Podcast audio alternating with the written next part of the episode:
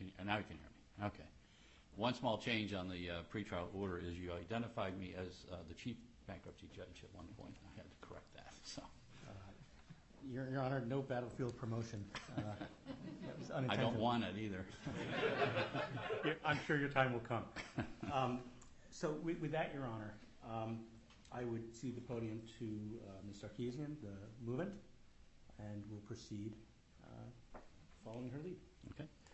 And just a reminder for those uh, on Zoom, uh, this is a formal court proceeding. You are participating in a formal manner, so you need to keep your video off unless I call on you to speak, and your audio should remain off at all times.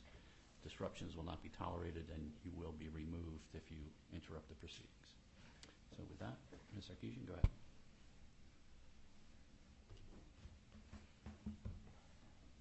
Thank you, Your Honor. Good morning. For the record, Juliet Sarkessian on behalf of the U.S. trustee. Are there microphones on there, too? Okay. I need to pull it a little closer to you. Hopefully this is working. I can hear you now. Yep. Um, so, Your Honor, um, the uh, counsel for the parties in interest uh, had discussed, and we wanted to present to you a proposal that we would each start with not more than a 10-minute opening, if it pleases the court, followed by evidence and then closing statements. Is that acceptable to Your Honor? Yes, absolutely. Thank you, Your Honor. Also, Your Honor, um, in the joint pretrial order, the U.S. trustee included two motions in limine. Would Your Honor, when would Your Honor like to hear those? Well, before we start the evidence, so let's do the openings, and then we'll do the motions in limine, and we'll go from there. Thank you, Your Honor. The U.S. trustee has moved to appoint an examiner in these cases under both 1104C1 and 1104C2. As the U.S. trustee has argued in its motion and reply, Section 1104C2 of the Bankruptcy Code mandates the appointment of an examiner in a debtor's case if there is no trustee appointed, no Chapter 11 plan has been confirmed, a party in interest or the U.S. trustee has requested the appointment of an examiner, and the debtor has fixed, liquidated, unsecured debts other than for uh, debts for goods, services, or taxes or owing to an insider that exceed $5 million. All of these elements have been made in this case. I think everybody can agree there's no trustee and there's no Chapter 11 plan, and the U.S. trustee has requested an examiner. Uh, all of the objectors, um, the debtors, the committee, and the joint provisional liquidators have all stipulated that the $5 million threshold has been met under 1104C2 for three debtors, West Realm Shires, Inc., FTX Trading Ltd., and Alameda Research LLC.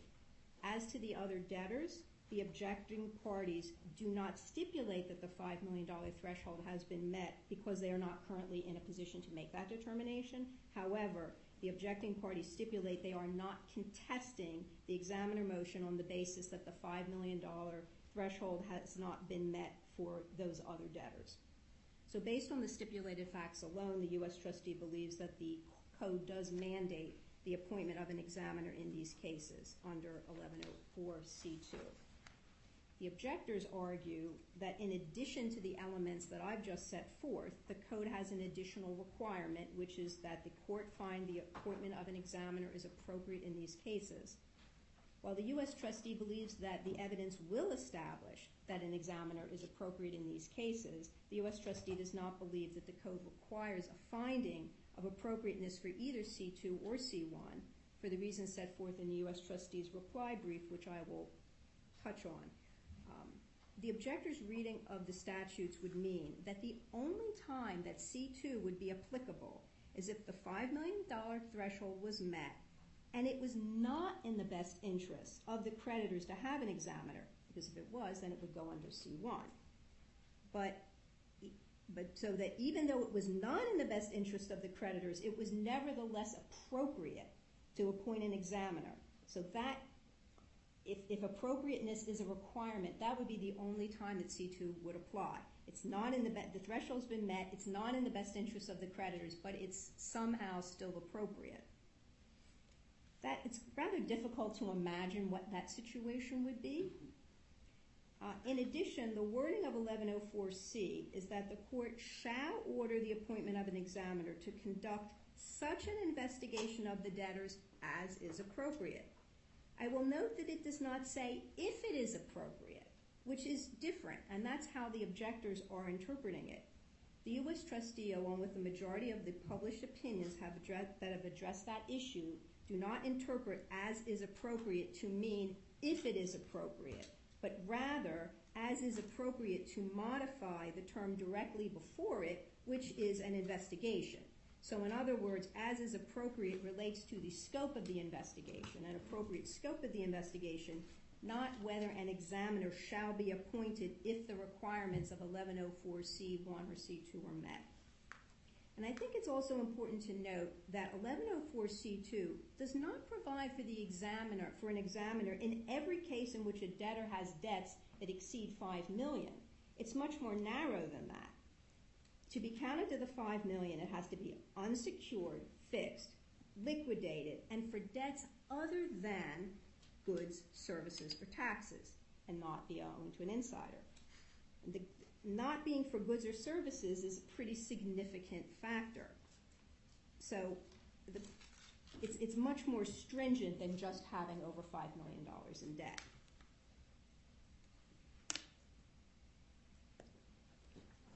That's my way, Your Honor, of saying that 1104C2 does not mandate that an examiner be appointed in every case in which the debtor has more than $5 million in debt and anybody requested. That would be virtually every case that's before this court, I would imagine. But it's much more narrow than that. And here, again, they've stipulated, there's no question, that that $5 million threshold with all of the qualifying terms have been met, at least for the three, and they're not contesting for the others. So, Your Honor, I would ask if the court is now prepared to make a ruling on whether 1104C2 mandates the appointment of an examiner in these cases, because if the court so rules, then there would be no need for an evidentiary hearing. Well, I'm not going to make that ruling now, but I will give you the opportunity to argue that in closing. Thank you, Your Honor. Your Honor, the U.S. trustee also believes that the requirements for 1104C1 have been met because the appointment of an examiner is in the best interest of creditors and other parties in interest, as has been demonstrated by the testimony of Mr. Ray, Mr. Mosley, by way of declaration, which we will be admitting, as well as Mr. Ray's testimony before the House Financial Services Committee. The U.S. trustee will reserve the remainder of the argument for closing, unless Your Honor has any questions at this time. I'll save my questions for closing. Thank you. Thank you, Your Honor.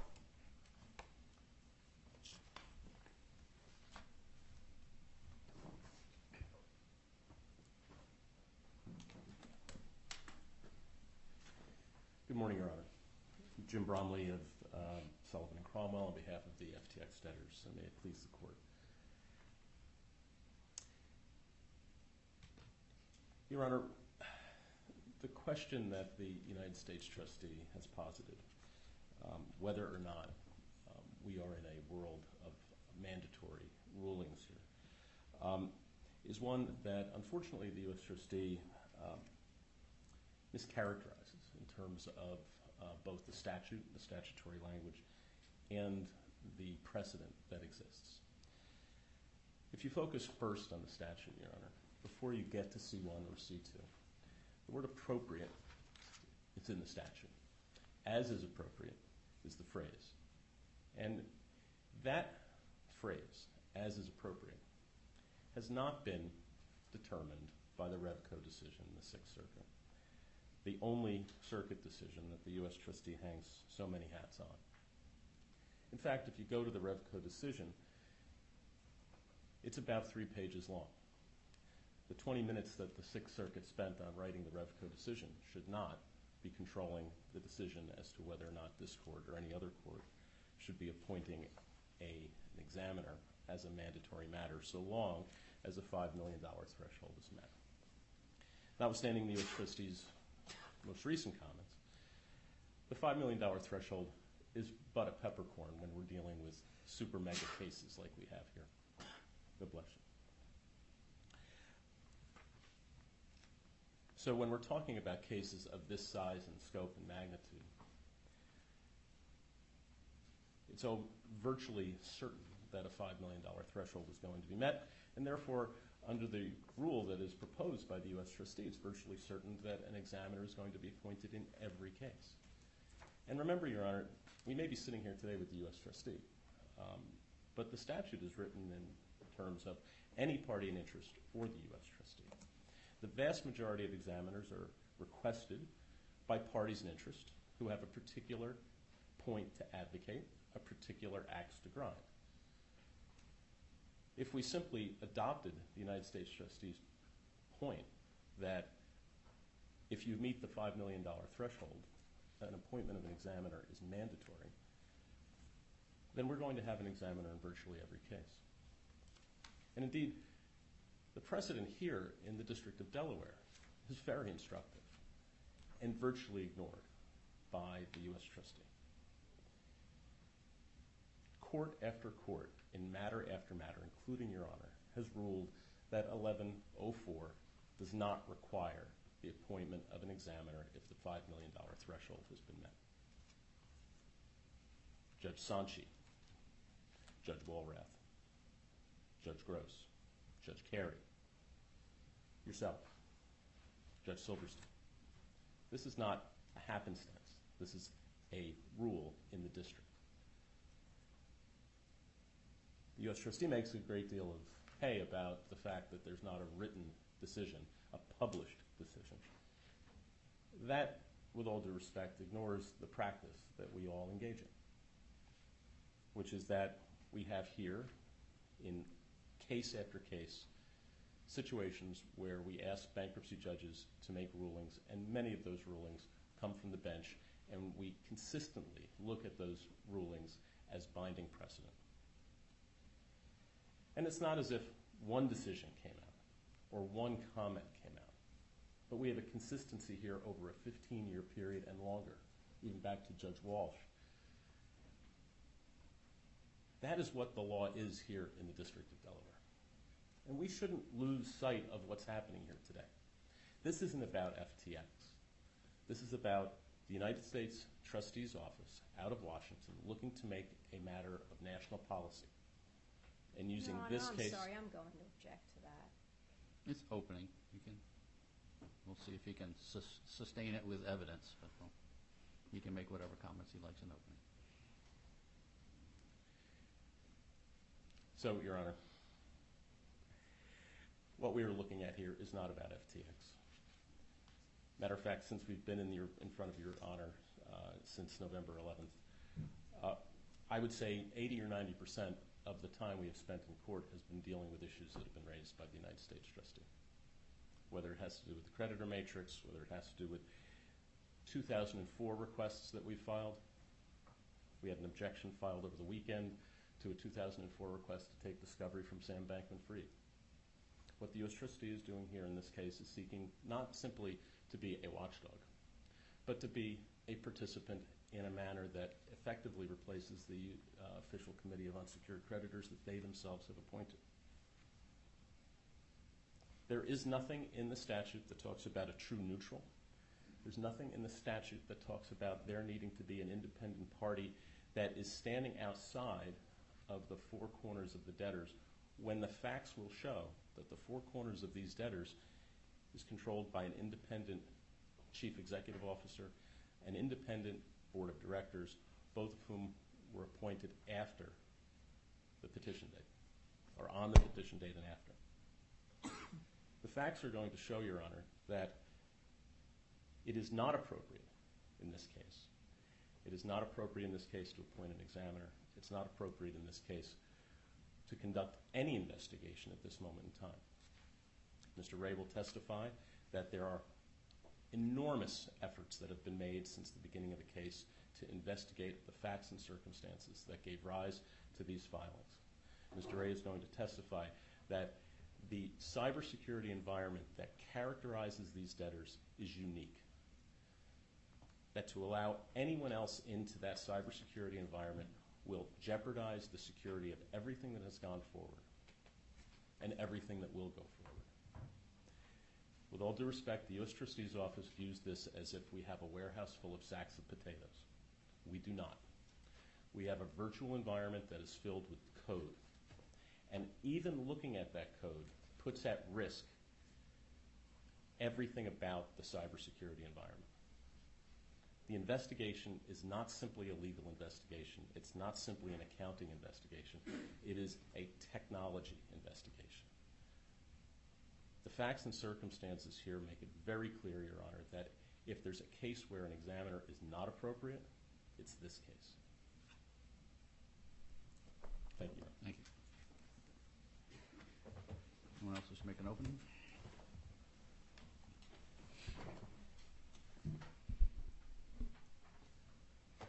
Good morning, Your Honor. Ken Pasquale from Paul Hastings for the Official Committee of Unsecured Creditors.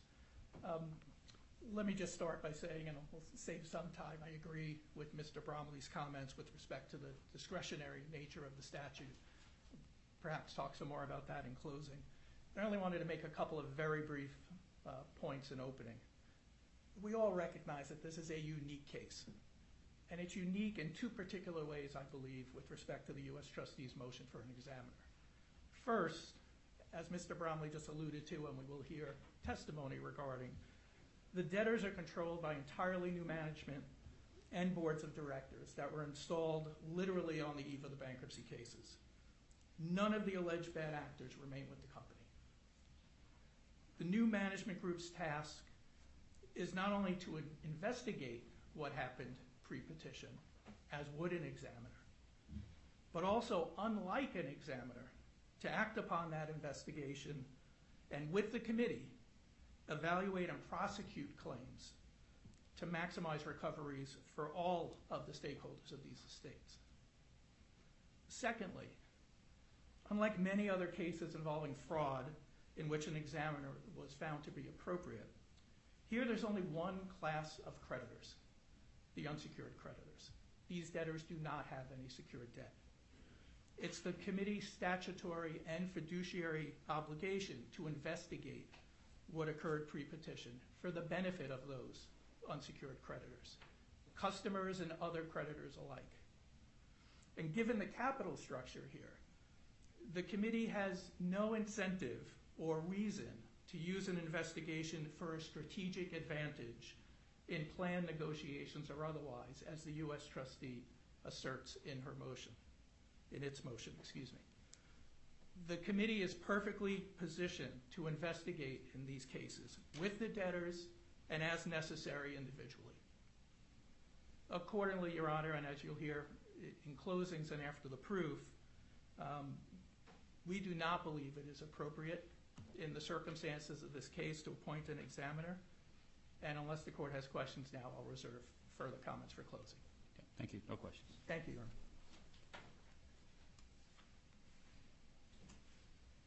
Good morning, Your Honor. Chris Shore from White and Case on behalf of the Joint Provisional Liquidators in the Bahamian proceedings of FTX Digital Markets.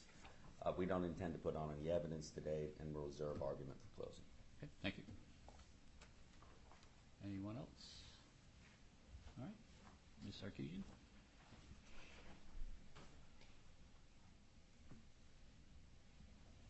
Thank you, Your Honor. May I address the motions in limine at this time? Yes.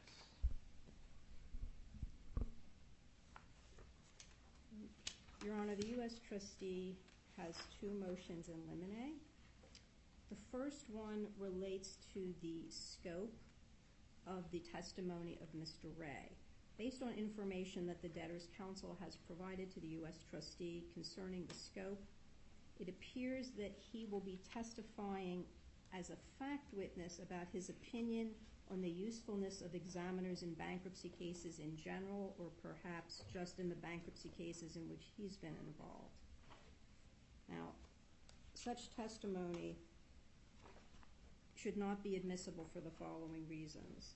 First of all, this is really in the nature of expert testimony, and Mr. Ray is not qualified. He's not been put forward as an expert witness, and I do not believe he's qualified as an expert witness on whether examiners are helpful in bankruptcy cases.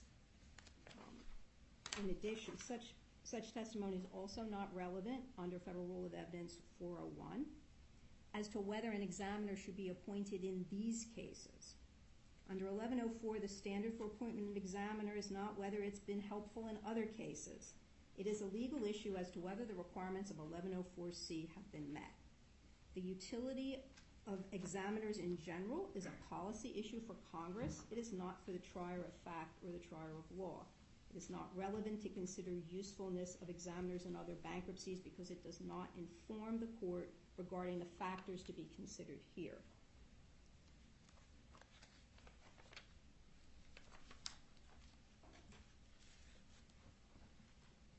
So, and balancing under 403, the probative value of any of Mr. Ray's testimony on this issue It's outweighed by the danger of confusing the issues, undue delay, and wasting time. He does not have an examiner report in this case. He's giving a subjective opinion of examiner reports in other cases. That's my understanding of what his testimony is to be. And it is not relevant to whether an examiner should be appointed here. And then our other motion in limine relates to exhibits, and it's a related motion, essentially, because I understand Mr. Ray is going to be testifying about the exhibits to which we object. So, Your Honor, should I allow um, other parties to address this first motion in limine? Let's do the first one, and then we'll go to the second one. Thank you.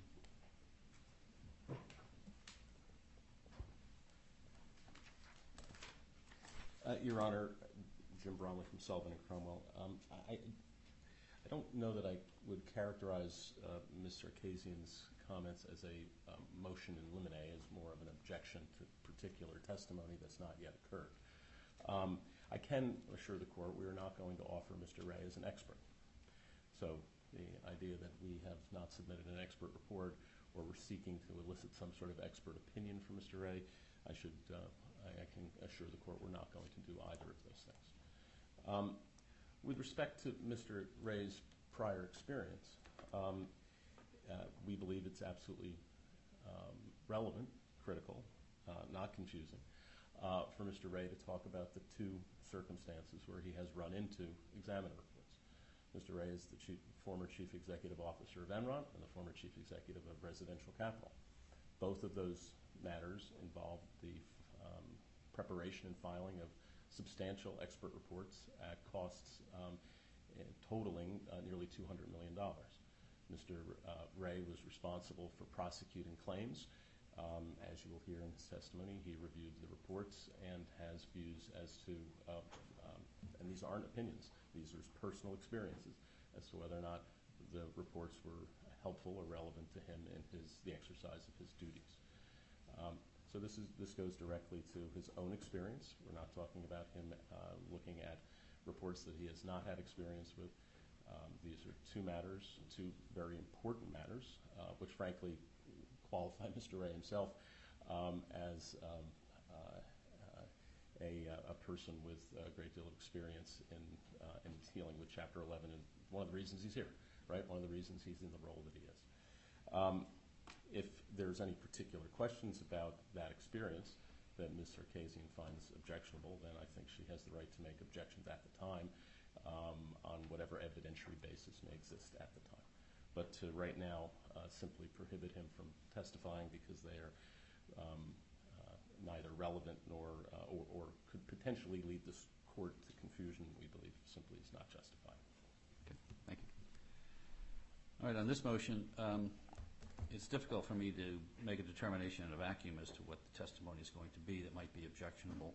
Um, I would note that if um, Mr. Ray is going to be testifying about his experience in other cases and how it might, his perception at least, of what um, the efficacy or usefulness of examiners are in these types of cases, I think it would fall under Rule 701, which is opinion testimony by a lay witness uh, based on his personal perception. And so therefore, I would uh, allow that testimony to go forward. But Ms. Sarkessian, you're free to object during the course of the testimony to any questions you think are inappropriate. May I move on to my second motion? Yes, of course. And, Your Honor, just to, again, Juliet Sarkessian for the U.S. Trustee, uh, just to make sure to preserve all objections, we will be having a continuing objection to Mr. Ray testifying about his experience in other cases or what his opinions are about the usefulness of examiner reports in other cases. I just want to put that on the record. It's noted, so you don't have to raise it every time he answers a question. You can, I I'll, give you a continuing objection. I may still object a few times, Your Honor. Uh, That's fine, that's fine. Okay, so the second issue has to do with exhibits. So, Your Honor, we were able to stipulate to, uh, is it 23 joint exhibits, I believe? Um, And and I certainly appreciate all parties' um, uh, efforts in that regard. Um, On Friday, the debtors filed uh, an declaration of Mr. Glueckstein, uh, attorney with Sullivan and Cromwell, in further support of the debtor's objection to the motion of the U.S. trustee to appoint an examiner. It attached 3,855 pages. It's the three, three binders, large binders. Um, and what's, attached, the first exhibit we do not object to. The first exhibit is just um, uh, something that uh, Mr. uh, Sam Bankman-Fried signed, a corporate authorization that's actually part of all of the petitions. I don't think it needs to be separately admitted. It's admitted in Exhibit Exhibit 1A, B, and C. But apart from that, what Mr. Glueckstein attaches are the examiner reports in Enron and Residential Capital. So, first of all, this filing was untimely. The objections to the examiner report and all responding papers were due on January the 25th, and this was filed February the 3rd, one business day before the hearing. And I can assure Your Honor that I did not have an opportunity to review the 300 3,833 pages of documents. Um, These also were not identified in response to the debtor's, I'm I'm sorry, in the debtor's response to the U.S. trustee's discovery. So one of the interrogatories the U.S. trustee um, had, there were very few, but one of them was, please set forward, all the exhibits that you will use at trial. There was nothing about, they listed some things, but there was nothing about um, anything from Enron or ResCap or anything of that nature. In addition, these documents are hearsay. They don't fall under any hearsay exception. We don't have the author of the document to, um, to lay a foundation for the documents, the authors, excuse me, which would be the examiners. And they're also completely irrelevant to the issue that is before this court, which is appointment of an examiner in these cases. Of course, as Your Honor knows, we don't think any of this would be relevant under C2, but even under C1, the best interest of the creditors, it's not relevant what an examiner in another case put in his or her report. And I'd like to respond to, in the joint pretrial order, the debtor set forth their um, statement about why they believe these examiner reports could come in. So the first thing they, indicated was that the judge can take, Your Honor can take judicial notice of these reports. U.S. trustee agrees that Your Honor can take judicial notice of the fact that examiners were appointed in these other cases and that they issued reports that were filed with the court. We have no problem with that. But that does not make them, that does not make the content of the reports admissible. They also argue that these are admissible as business records of the relevant debtors. I assume they mean Enron and, Residential Capital under Federal Rule of Evidence 8036. Now, 8036 is a document that is kept in the ordinary course of regularly conducted activity of a business, organization, occupation, or calling, and that making the record was a regular practice of that activity, and that all these conditions are shown by the testimony of a custodian or other qualified witness or by certification that complies with Federal Rule of Evidence 90211 or 12. None of these elements are present. An example of a business record, I'm sure Your Honor is very familiar, an invoice would be an example of a business record.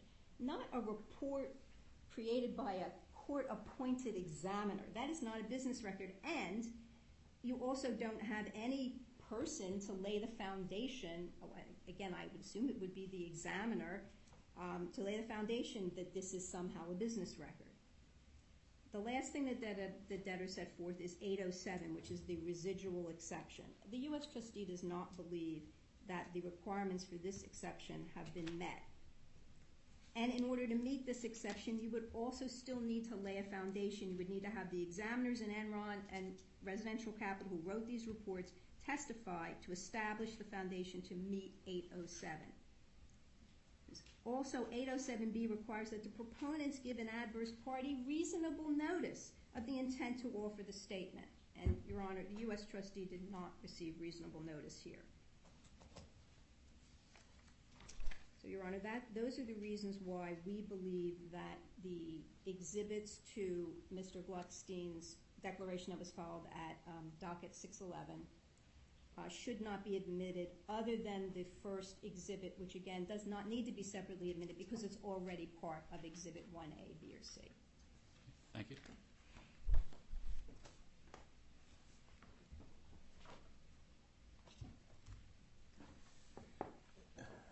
Your Honor, um,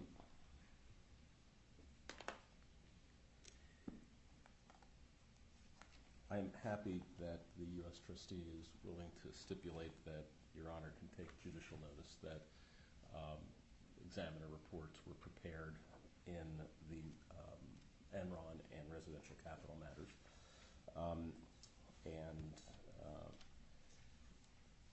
fact, if we had had that conversation on Friday, maybe we could have uh, avoided some of this. But the fact is, Your Honor, these are business records of Enron and residential capital. Um, Ms.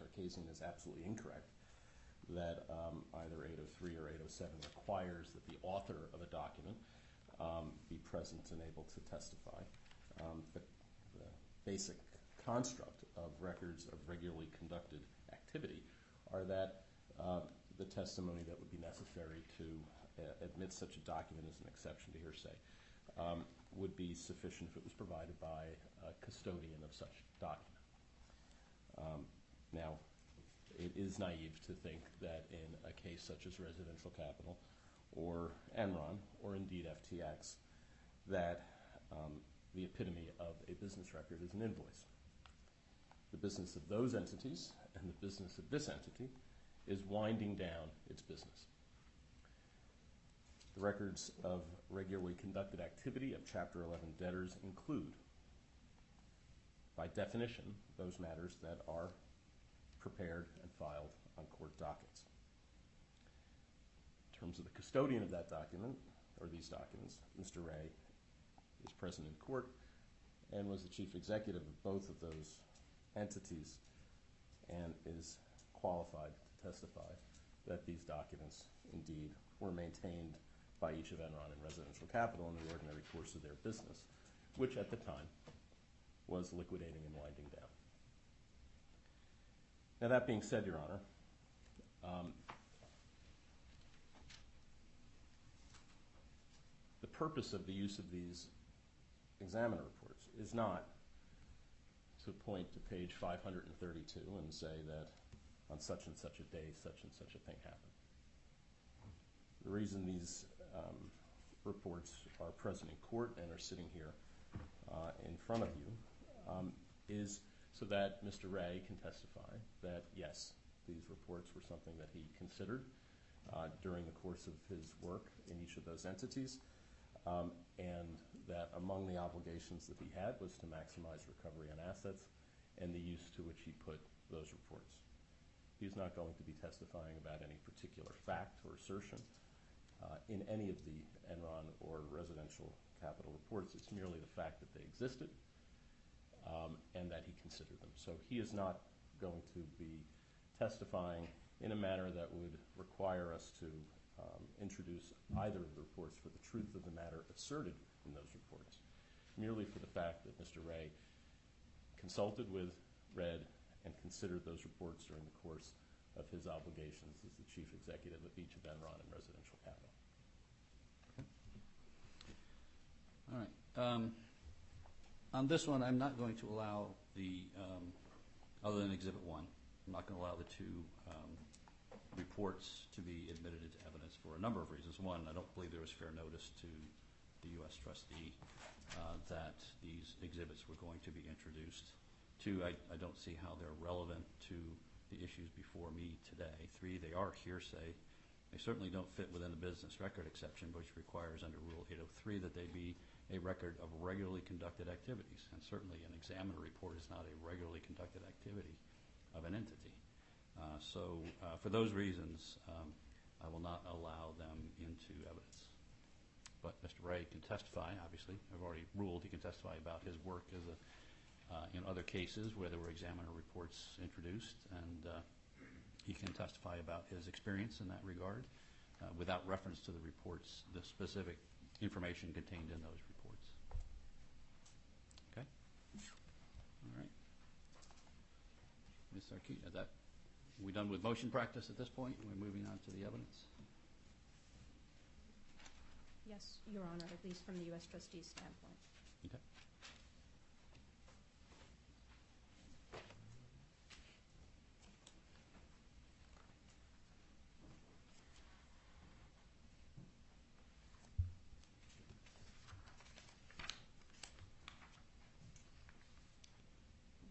Your Honor, our, um, the testimony of witnesses will be coming in by way of declarations that have been marked as exhibits. So that's Mr. Ray's declaration, that's at docket 24, and another one at docket 92, which are joint exhibits 2 and 3, as well as his testimony before Congress, which is joint exhibit 8 and is on the docket at 371.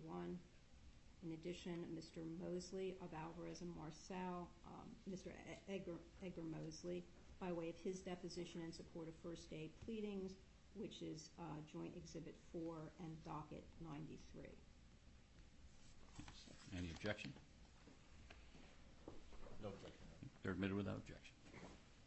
Your Honor, we did list um, Mr. Ray uh, as a witness for us, so we're not going to be asking him any questions initially, but uh, to the extent that I understand the debtors will be putting him on, we reserve the right to cross-examine and then to go beyond, if, your Honor uh, permits, to go beyond the scope of their direct and use him as our own witness, which again, we did put in a, we did file the notice um, that he would be a witness, and we did reserve that right in our notice. Is there any objection? No, Your Honor, no. Okay. All right, Thank thank you.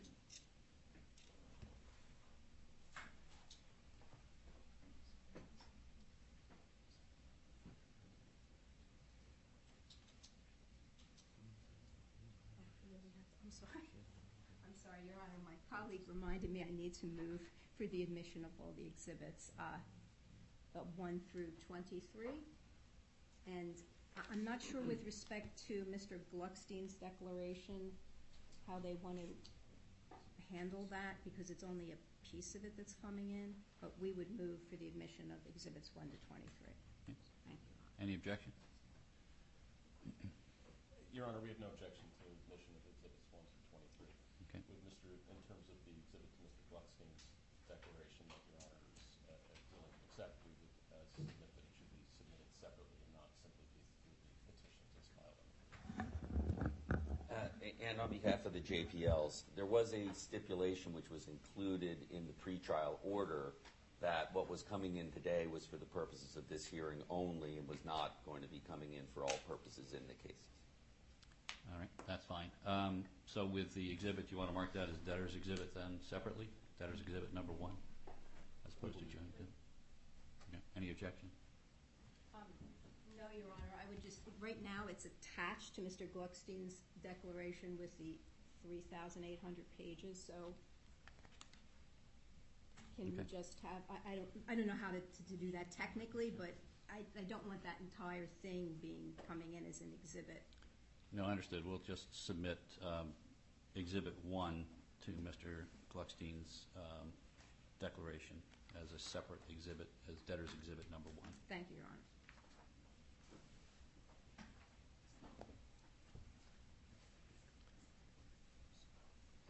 Any other evidence, Ms. Sarkessian? I'm sorry, Your Honor? Any other evidence? Uh, no, no, Your Okay. Honor. Thank you. Mr. Bromley? Your Honor, the debtors would like to call John J. Ray III to the stand. Mr. Ray, please come forward, take the stand, and remain standing, please.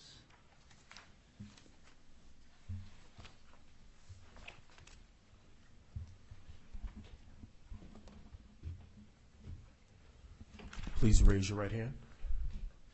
Please state your full name and spell your last name for the court record, please. John J. Ray III, last name R-A-Y. Do you affirm that you tell the truth, the whole truth, and nothing but the truth to the best of your knowledge and abilities? Yes. You may be seated, Your Honor. Thank you. Mr. Bromley, you may proceed. Thank you, Your Honor. Mr. Ray, what's your current occupation? Uh, I'm owner of an advisory firm called uh, Owl Hill Partners, and I'm also chief executive officer of FTX. And could you please uh, give a brief summary of your educational background? Uh, Yes, uh, I graduated uh, uh, 1980 from University of Massachusetts. Uh, 1982, uh, graduated from uh, Drake University Law School. Uh, Initially admitted in uh, Iowa, uh, Nebraska, and still admitted uh, in good standing in the state of Illinois. And could you please give the court a short summary of, say, the first 10 years of your professional career? Uh, First 10 years, uh, I uh, began uh, at Touche Ross, uh, an accounting firm, uh, doing uh, tax work uh, as a lawyer. Uh, Thereafter, I moved on uh, to become uh, an associate at uh, Mayer Brown and Platt, uh, uh, now known as Mayer Brown in Chicago, Illinois, uh, practicing in uh, initially uh, the employee benefits and securities area, um, Practice included uh, uh, M&A uh, work uh, primarily. Uh, Thereafter, uh, uh, I uh, I departed uh, private practice and uh, uh, became employed by a private company. And um, what private company were you employed with? Uh, Initially, uh, it was Waste uh, Management, uh, now known as WMX. Uh, I began there in uh, uh, 1988 uh, and worked there either for Waste Management, Inc. or one of its operating subsidiaries as general counsel of the various operating units, including certain of their public subsidiaries again for approximately 10 years. Uh, the practice included uh, uh, corporate governance, uh, securities law matters, uh, and then at the operational level, a variety of uh, you know, managing complex litigation uh, and, uh, and other you know, investigatory matters relative to the company's operations. And after waste management, what did you do? After Waste Management, the company was sold. Uh, I then became general counsel of a company called Fruit of the Loom, uh, also based in Chicago, Illinois. Uh, I was general counsel and chief administrative officer of that company. And uh, when did you first come in contact with Chapter 11? Uh, the company, unfortunately, uh, shortly after I, I got to the company, the company went into uh, to bankruptcy. Uh, the company had a number of operational uh, issues uh, that led to the Chapter 11, uh, and uh, very quickly became embroiled in uh, issues uh, relative to uh, the chief executive officer of the company, uh, who at the time uh, had loans that were guaranteed uh, by the company uh, prior to uh, uh, to my joining the company, and they became quickly issues in the Chapter 11. And did you have any role in, um, in investigating anything with respect to the CEO? I, I did. Uh, I mean, ultimately, uh, you know, within days, uh, really, of the filing, the chief executive officer was dismissed by the board. Uh, I then became the most senior officer of the company uh, and ran the uh, Chapter 11 uh, for approximately uh, uh, 26 months. After the case was confirmed out, the creditors asked me to stay on to prosecute a variety of claims, including the claims related to the chief executive officer uh, which I did. Uh, we litigated those uh, cases in a couple different jurisdictions, including the federal district court uh, in New York, to recover the monies uh, that uh, uh, were loaned uh, to the chief executive officer. And what was the result of those uh, efforts? We got our money back. Um, and uh, after Fruit of the Loom, what did you do? Uh, after of the Loom, I uh, t- took a liking uh, to Chapter 11. It sort of fit the uh, uh, uh, essentially, you know, my business experience, my legal experience, and I took on a variety of, of Chapter 11 cases, either as a chief restructuring officer or, in many cases, essentially the liquidating trustee of. Uh, post-confirmation trust, uh, primarily to prosecute uh, claims uh, related to the bankruptcy. Uh, a number of those cases uh, involved uh, prosecuting claims against uh, accountants uh, and directors and officers, uh, and I certainly can take you through those cases. Can you do that for us? Yes, please. Um, uh, First uh, case that, uh, of course, of, you know, no notoriety, and you've heard many uh, comments uh, in the last few months over, of course, was uh, was Enron. I became uh, a chairman of the board of Enron and chief executive officer. Uh, That began in uh, 2004. Uh, From 2004 through 2008 uh, was the- primarily the time period in which those cases were prosecuted. The company still was very, very complex in Chapter 11. Uh, I wouldn't say that much was accomplished in the Chapter 11, but much was left over uh, in the Chapter 11. Uh, We still owned a public utility in Oregon, the Portland Utility Company. We still owned an international energy business. We still had several thousand employees. And we still were plaintiff in over a thousand cases. Those cases were um, a wide variety, um, virtually every single bank uh, in America and some outside North America were defendants uh, in cases that were brought uh, that were either uh, uh, fraud cases or uh, avoidance actions. Uh, and then there was cases against uh, law firms, uh, accounting firms, including Andersen, uh, uh, Vinson and Elkins is a law firm that was uh, sued in those cases. Uh, but it's a massive list of cases where uh, the company was a plaintiff recovering for various uh, misfeasance, malfeasance, uh, fraud, uh, negligence, uh, really the waterfront uh, of uh, uh, events that uh, occurred during the Chapter 11 uh, that were ultimately uh, prosecuted. Uh, we recovered in litigation proceeds uh, about. I'm going to, I was waiting for the next question, but I'm going to object to this testimony based on relevance. I think he's giving his background. I'll overrule.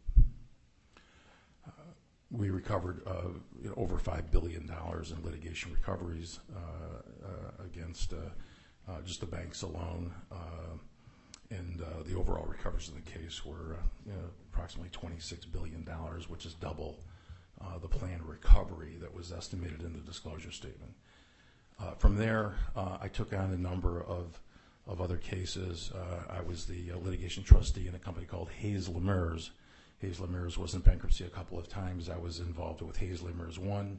My sole role in that capacity was to sue the officers and directors for uh, breach of their fiduciary duty, ultimately settling with the directors related to that action. We also sued the accounting firm related uh, to uh, to Hayes. Uh, other cases uh, that I've uh, been involved in, uh, uh, I was essentially the chief executive officer of Nortel, which is a cross-border case uh, where we had conflicts between the United States uh, operations for Nortel, uh, the uh, uh, Canadian operations, and the operations uh, outside of the United States and Canada that involved uh, 19 separate uh, subsidiaries.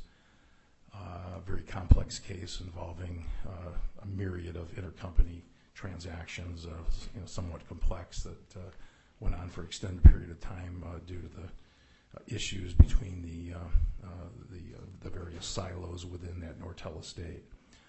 I also was overseas shipping group CEO, CRO, about the same time from uh, 2012 to 2015. Uh, that case, um, another Chapter 11 case, the principal problem in that case uh, is the company had uh, uh, understated its tax liability uh, by somewhere between 300 million and 500 million.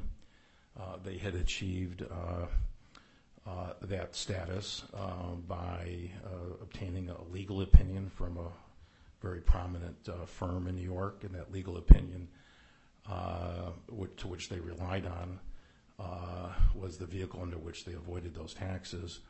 Uh, So ultimately, uh, you know, our, uh, our mission in, in Overseas Shipping Group, you know, beyond the Chapter 11, uh, was to take on uh, uh, the issues surrounding, you know, the tax opinions uh, that were uh, uh, in the view of the company and uh, uh, ultimately the creditors uh, that uh, involved uh, malpractice uh, by that law firm.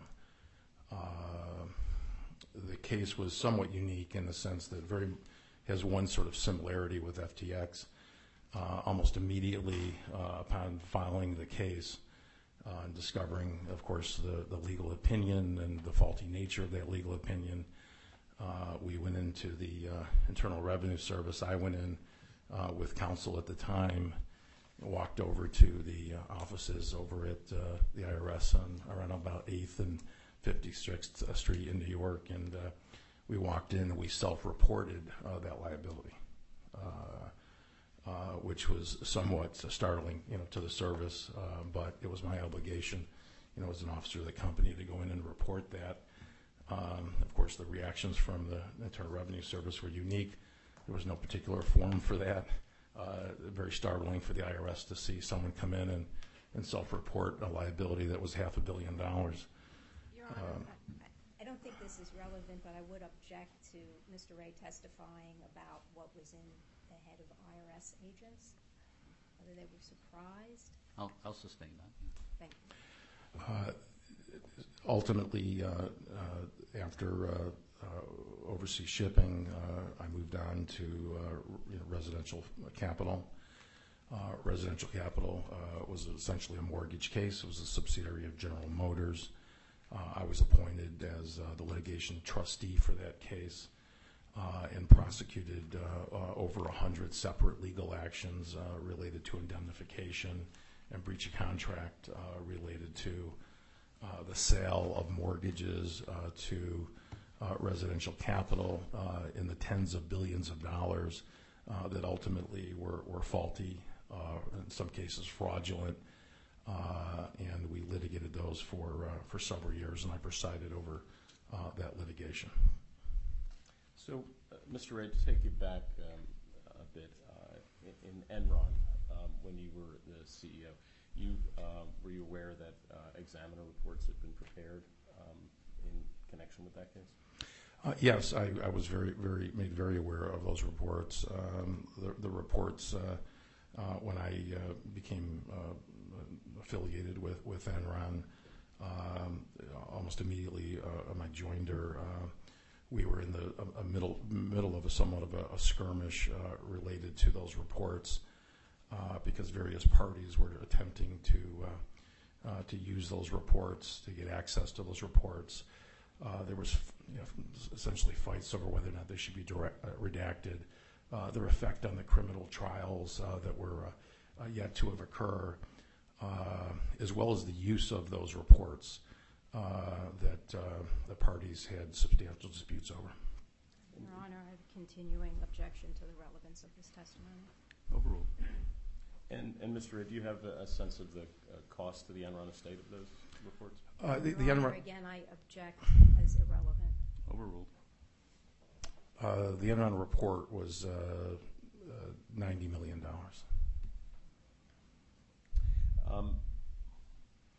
Now, moving on to uh, residential capital, was there a, uh, an examiner report in residential capital? There was. And are you familiar with that report? Yes, I am. Um, And uh, do you uh, know what the cost of that report was? The cost of that report was approximately uh, $100 million. And uh, did you use uh, that report at all in your uh, collection efforts? Uh, I, Your Honor, again, I object to relevance. Overruled. Uh, Neither in Enron nor in in residential uh, funding and residential capital uh, did I make use of that report um, for distinctly different reasons, but in neither case uh, did I use those reports.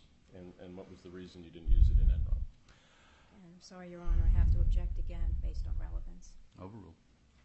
Uh, multiple reasons in Enron. Um, you know, first, uh, when you review the Enron report, uh, which I believe is, in my experience, uh, characteristics of many of the reports, uh, they're very topical, they're very general. Uh, they're almost sort of a, a, a, a curated, you know, gathering of of uh, uh, uh, statements that, that failed to take real positions relative to what occurred.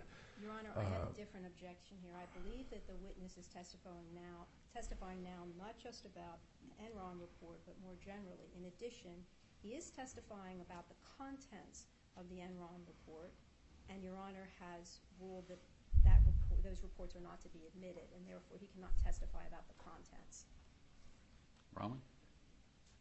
I would ask the witness to limit your comments with respect to the Enron report, not other reports. Uh, With respect to uh, the contents, um, Mr. Ray is testifying as to not what the contents were, but how he used those reports in the exercise of his duties. Testify about how you use the reports, but don't talk about the contents of the reports. Yeah, sure. Uh, I did not use the reports uh, because they were, really very shallow. I mean, sort of a mile wide, inch deep, and ultimately we had to. Honor, I think that relates to the contents of the report. Well, he can characterize, uh, he can't really talk about how he used them, if he does- can't characterize how he perceived those reports, so I'll overrule that. Thank you, Your Honor. You know, ultimately, the, the, the information that was in the report uh, was, uh, you know, didn't go far enough relative to uh, uh, what I needed to do to prosecute the actions. Um, the the reports are, are somewhat ambivalent in their, in their conclusory sense, and ultimately Objection, the Your Honor, evidence. he's testifying about the contents again, what the conclusions were. He's not telling me what the conclusions were. He's saying that he did not find the conclusions helpful to him. I think that's, that's appropriate. I'll overrule the objection. But ultimately, I had to spend, you know, all of the time uh, to investigate and ultimately prosecute those actions, and the reports themselves uh, did not aid in that investigation. Uh, relative to residential capital, somewhat of a different story there. Residential capital largely was focused on intercompany transactions involving the parent company GMC, who still owned uh, the equity in the company. So a shareholder was still present during the Chapter 11, and there was an investigation related to uh, that existence. Uh, the, the ResCap is notable frankly for what it didn't cover. When you read that report, very very extensive report, you can take an eyeful over there. It's a very deep report. Uh, but ultimately, uh, the tens of billions of dollars worth of uh, mortgage fraud in terms of the mortgages that were sold to the company that I prosecuted that yielded over a billion three in recoveries, which included, you know, over 100 cases, two trials, a jury trial and a bench trial. There's not a single word in that report related to those actions. So Your Honor, I'm going to object. He's talking about the content of the documents again. Now, now you're getting into the content of the document. I'll sustain the objection. You. Um, Mr. Ray, I'd like to uh, just touch on, base on a couple of the other matters that you mentioned just briefly. Um, In connection with the, um, the Nortel case, did, uh, did you have a cooperative relationship with the creditors committee in that matter? I'm going to object on relevance, Your Honor. I'm sorry to keep making the same objection, but I feel it's necessary. Overruled. uh, yes, a very cooperative uh, relationship. We worked hand in, in glove. And was that including in uh, investigating and prosecuting claims? Yes, we did that really on a joint uh, basis. Uh, you know, at the end of the day, uh, you know, we're debtors there for the you know the benefit of creditors, and so we work very cooperatively. What was the ultimate recovery to the Nortel creditors? Sorry, Your Honor, I'm going to object to the, for the record on relevance. Overruled. Uh, it, it was capped at 100 percent. Uh, it certainly could have been higher. Um, Mr. Ray, I'd like to, to turn your attention now to FTX. Yes. Um, prior to your appointment uh, in your, to your current position, did you have any connections to FTX? No, I did not.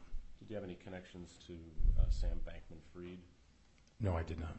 Or Gary Wang No, or Caroline Ellison, no, Nishad Singh, no, Ryan Salame? no, Do you have connection with any of the um, executives at FTX? no, Did you have any connection with um, Mr. Bankman-Fried's parents? no. Um,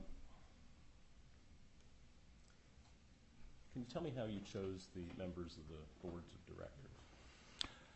Uh, Each of the members of the board of directors was somewhat curated. Uh, Each of them have, uh, they're independent. First of all, they had no involvement with FTX, uh, similar to my position. Uh, uh, we needed an independent board in place immediately. So really within hours of my appointment, I saw the need to have an independent board. So I contacted several individuals who I knew that had um, diverse experiences, uh, who uh, collectively as a group um, would uh, uh, form the ideal board to uh, govern uh, the situation. Um, And then, Mr. Ray, in your first day declaration, you described generally the state of uh, FTX when you arrived, but could you just summarize that for the court today? The the, the company, uh, you know, was really uh, unlike any other I've ever seen. Uh, uh, not a single list of anything. You know, normally you come in and there's a bank account list, um, but there's personnel who you speak to about these things. There's there's lists of assets, there's balance sheets, there's income statements, there's professionals, there's insurance.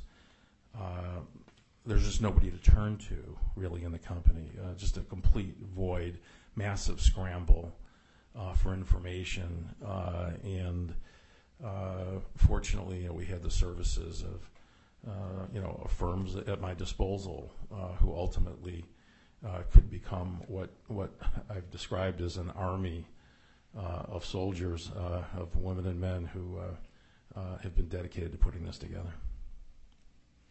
Your Honor, I'd like to put up on the screen a demonstrative. um,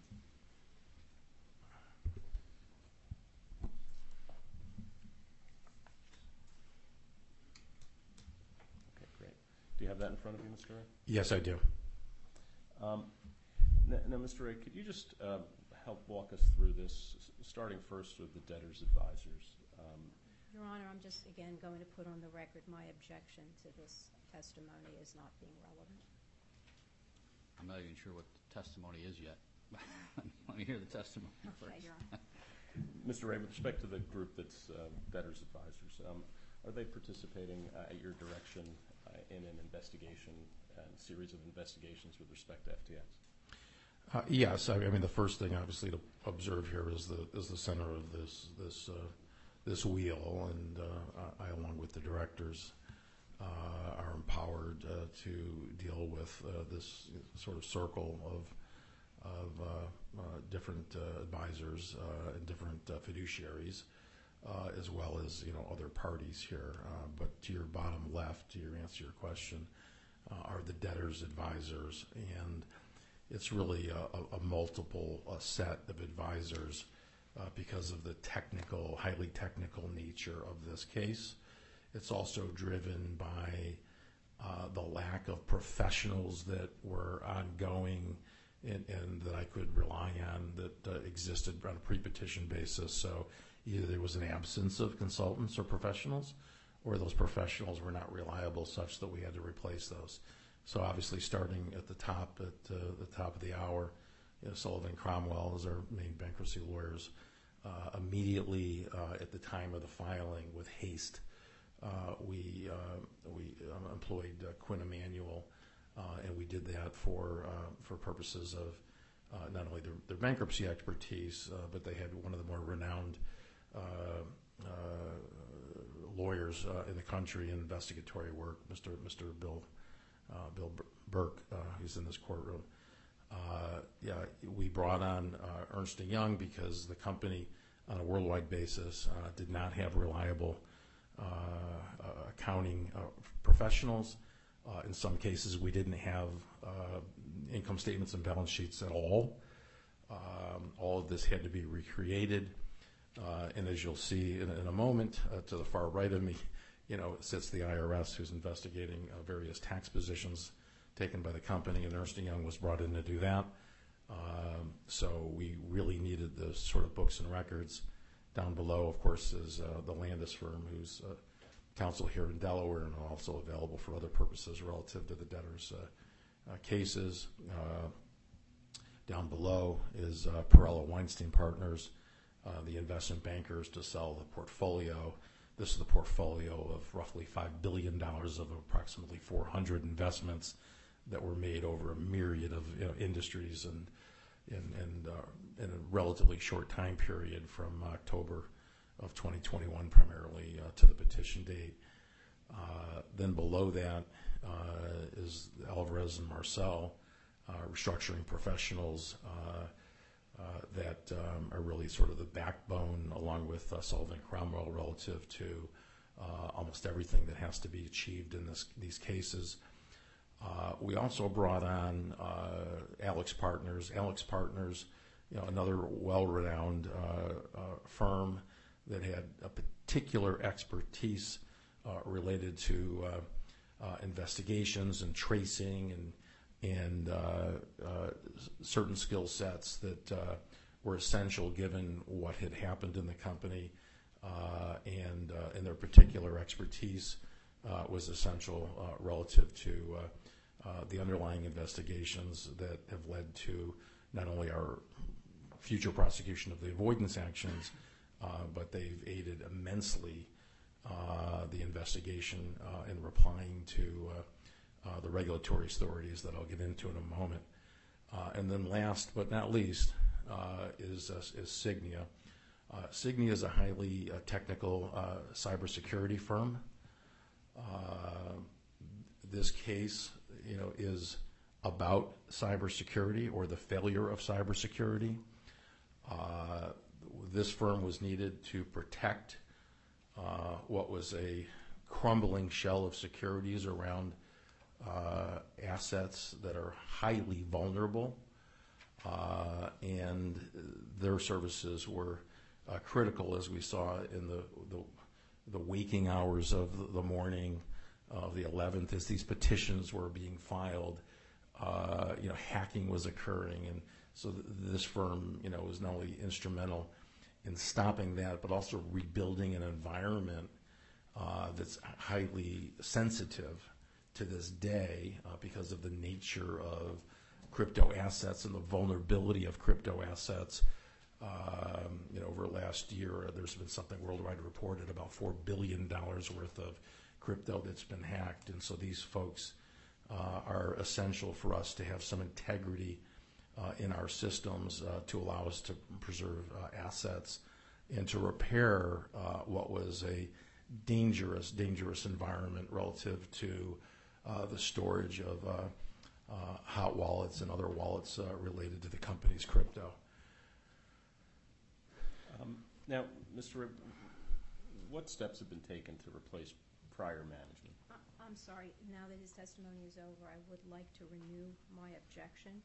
Uh, Obviously, under 1104C2, the U.S. trustee does not believe any of Mr. Ray's testimony is relevant, but even under C1 as to whether this is in the best interest of the creditors, the fact that the debtors have a lot of retained professionals um, and they're working together is not relevant to the issue as to whether an examiner should be appointed even under C1. Uh, Overruled.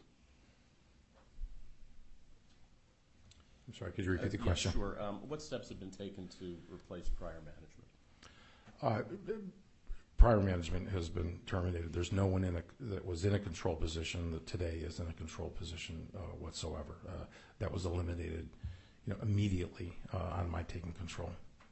Now, when, um, when you took control, the Omnibus Corporate Authority, um, which is um, Debtors Exhibit 1, um, referenced a request from Mr. Bankman-Fried to consult with his counsel at Paul Weiss regarding director appointments.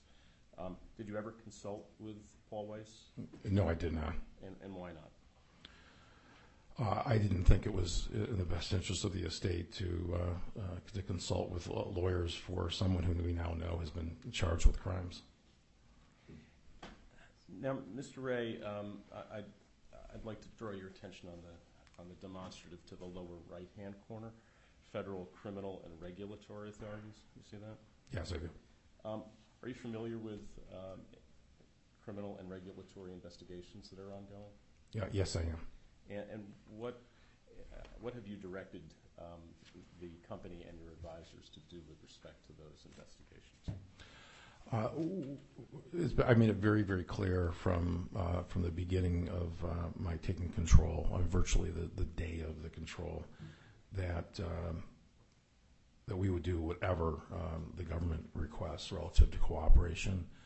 Uh, uh, We believe that, that ultimately, uh, not only is that, you know, required, but we believe that, uh, you know, it's in the best interest of creditors uh, to allow uh, these regulatory authorities to get full access to the information on a real-time basis as we're learning about what happened in the company. They're virtually getting uh, uh, information, uh, again, real-time, and we believe that was sort of fundamental to uh, uh, our, uh, you know, uh, mission here, which is to maximize value for the creditors. And do you receive uh, regular reports on the materials that have, and cooperation that's been given to the investigative authorities? Uh, yeah, Virtually daily. Um, I'd like to, I'll come back to this slide in a moment, but I'd like to turn to the next one. Um, You familiar with this slide? Very much so. Your Honor, I'm going to, again, object on relevance. Overruled. Um, And Mr. Ray, what, what does this uh, slide? Well, it, the first part of it, it, it, it talks really about, speaks to the, the volume, the massive amount of data that we have produced. Uh, as you can see, we've collected 10 terabytes uh, of data, uh, over 27 million documents. Um, we've provided anal- an analysis uh, on several hundred thousand uh, documents. Uh, we've interviewed and received pro offers of 24 current and former employees. And then we've also provided analysis relative to the transactions inside the the, the company's databases. The company's databases include a couple of different databases. The primarily uh, primary database is the uh, AWS system, which is Amazon Web Services, where uh, where we uh, uh, housed some of the wallets, the hot wallets, uh, and uh, the the database itself is in the millions of terabytes of data. So it's a vast resource of uh, of information. Unfortunately, in a somewhat unconstructed environment, um, which requires uh, uh, you know the assistance of you know of people like Alvarez and people like like AlixPartners to sift through these terabytes to ultimately provide useful data uh, to the regulatory authorities. Are you familiar with the cooperation that's been given to the U.S. Attorney's Office for the Southern District of New York and the Department of Justice's National Cryptocurrency Enforcement Team? Yes, um, our our teams uh, that have been involved with uh, you know virtually you know daily requests. Uh, uh, as you can see, we've had over 150 requests from the Southern District, um, produced substantial amounts of information, and and provided substantial cooperation relative to instances where they wanted specific information related to certain actions, prehistoric actions for the company. So uh, it's virtually an ongoing uh, uh, exercise, uh, but the last uh, you know roughly 90 days have been an extremely intense uh, uh, effort to provide the, information that the government has requested, which obviously you know yielded substantial results in record time. Now, Mr. Ray, um, you, you familiar how these requests come in from the Department of Justice? Uh, Yes, I I am. Uh, I'm familiar with how how they contact the uh, the company. Uh, They do that through uh, Sullivan and Cromwell uh, primarily. And, um, and have you ever, are you aware of any instances where full cooperation was not given immediately? That wouldn't be tolerated. Um, I'd like you to turn your attention to the next uh, slide. Um, Now, in addition to the Southern District of New York, U.S. Attorney's Office, um, you are familiar with other um, U.S. Attorney's offices that have submitted uh, information requests? Uh, We've had full participation. Uh, You know, we've had numerous requests, as shown by this chart, from other prosecutors around the country. Um, The Securities and Exchange Commission has had a number of requests, again, all cooperative um, presentations that have been provided. Uh, The CFTC uh, has been extremely active here uh, in connection with their investigation and have submitted us you know, over 150 uh, requests. Um, On a state basis, not shown in this chart, but we have entered into dozens of cease and desist orders with respect to licenses around the world in the money transaction sector, licenses that were maintained by the company. Uh, So this chart really doesn't show the, uh, the full gambit of the things that we've done to cooperate uh, on a, on a, on a state, you know, and local basis uh, as well as uh, these particular federal agencies. If I can draw your attention to the next slide. Ah, yes, uh, this is this is really what uh, I'm referring to. Uh, we self-report uh, to uh, uh, 26 state regulators. We've produced a mountain of documents there as well, and we've been in regular contact with these agencies. Uh, not leaving it to the agencies to come to us. You know, we've taken a proactive effort uh, to uh, to work with them. Uh, we've hosted update calls uh, with these agencies. Uh, they're almost treating these agencies, uh, in effect, like a, like their own committee, if you will, uh, and giving them real time information. Objection, Your Honor. Overruled. Now, in addition to the various states and state authorities, um, um, have you, uh, are you aware of additional requests that have come from Congress and um, non-U.S. authorities? Uh, yes, I've been very, very active and personally involved in, in these requests. Um, as you, as everyone has reported, uh, testified uh, in front of Congress, but leading up to that congressional testimony, we've had uh, 100 requests uh, from the Financial Services Committee. Uh, we've had requests from the Senate uh, as well, and follow-up testimony uh, that uh, has been provided to the House Financial Services uh, Committee, uh, and then we've also uh, been involved in uh, uh, regulatory requests uh, from outside the United States. Uh, They're listed here uh, in pretty extensive uh, requests that stem from uh, our international operations, and we have exchanges that, for example, are in Japan and Singapore, uh, Cyprus. Uh, We have European operations where we host the European Exchange. Uh, So all of these uh, agencies uh, relate to the uh, operations outside the United States, and they've been very active in terms of uh, uh, requests as well as us responding to those requests. And since the, you're aware of the appointment of the creditors committee in these cases? Yes, I am. And so um, uh, what has been the level of cooperation with the creditors committee since its appointment?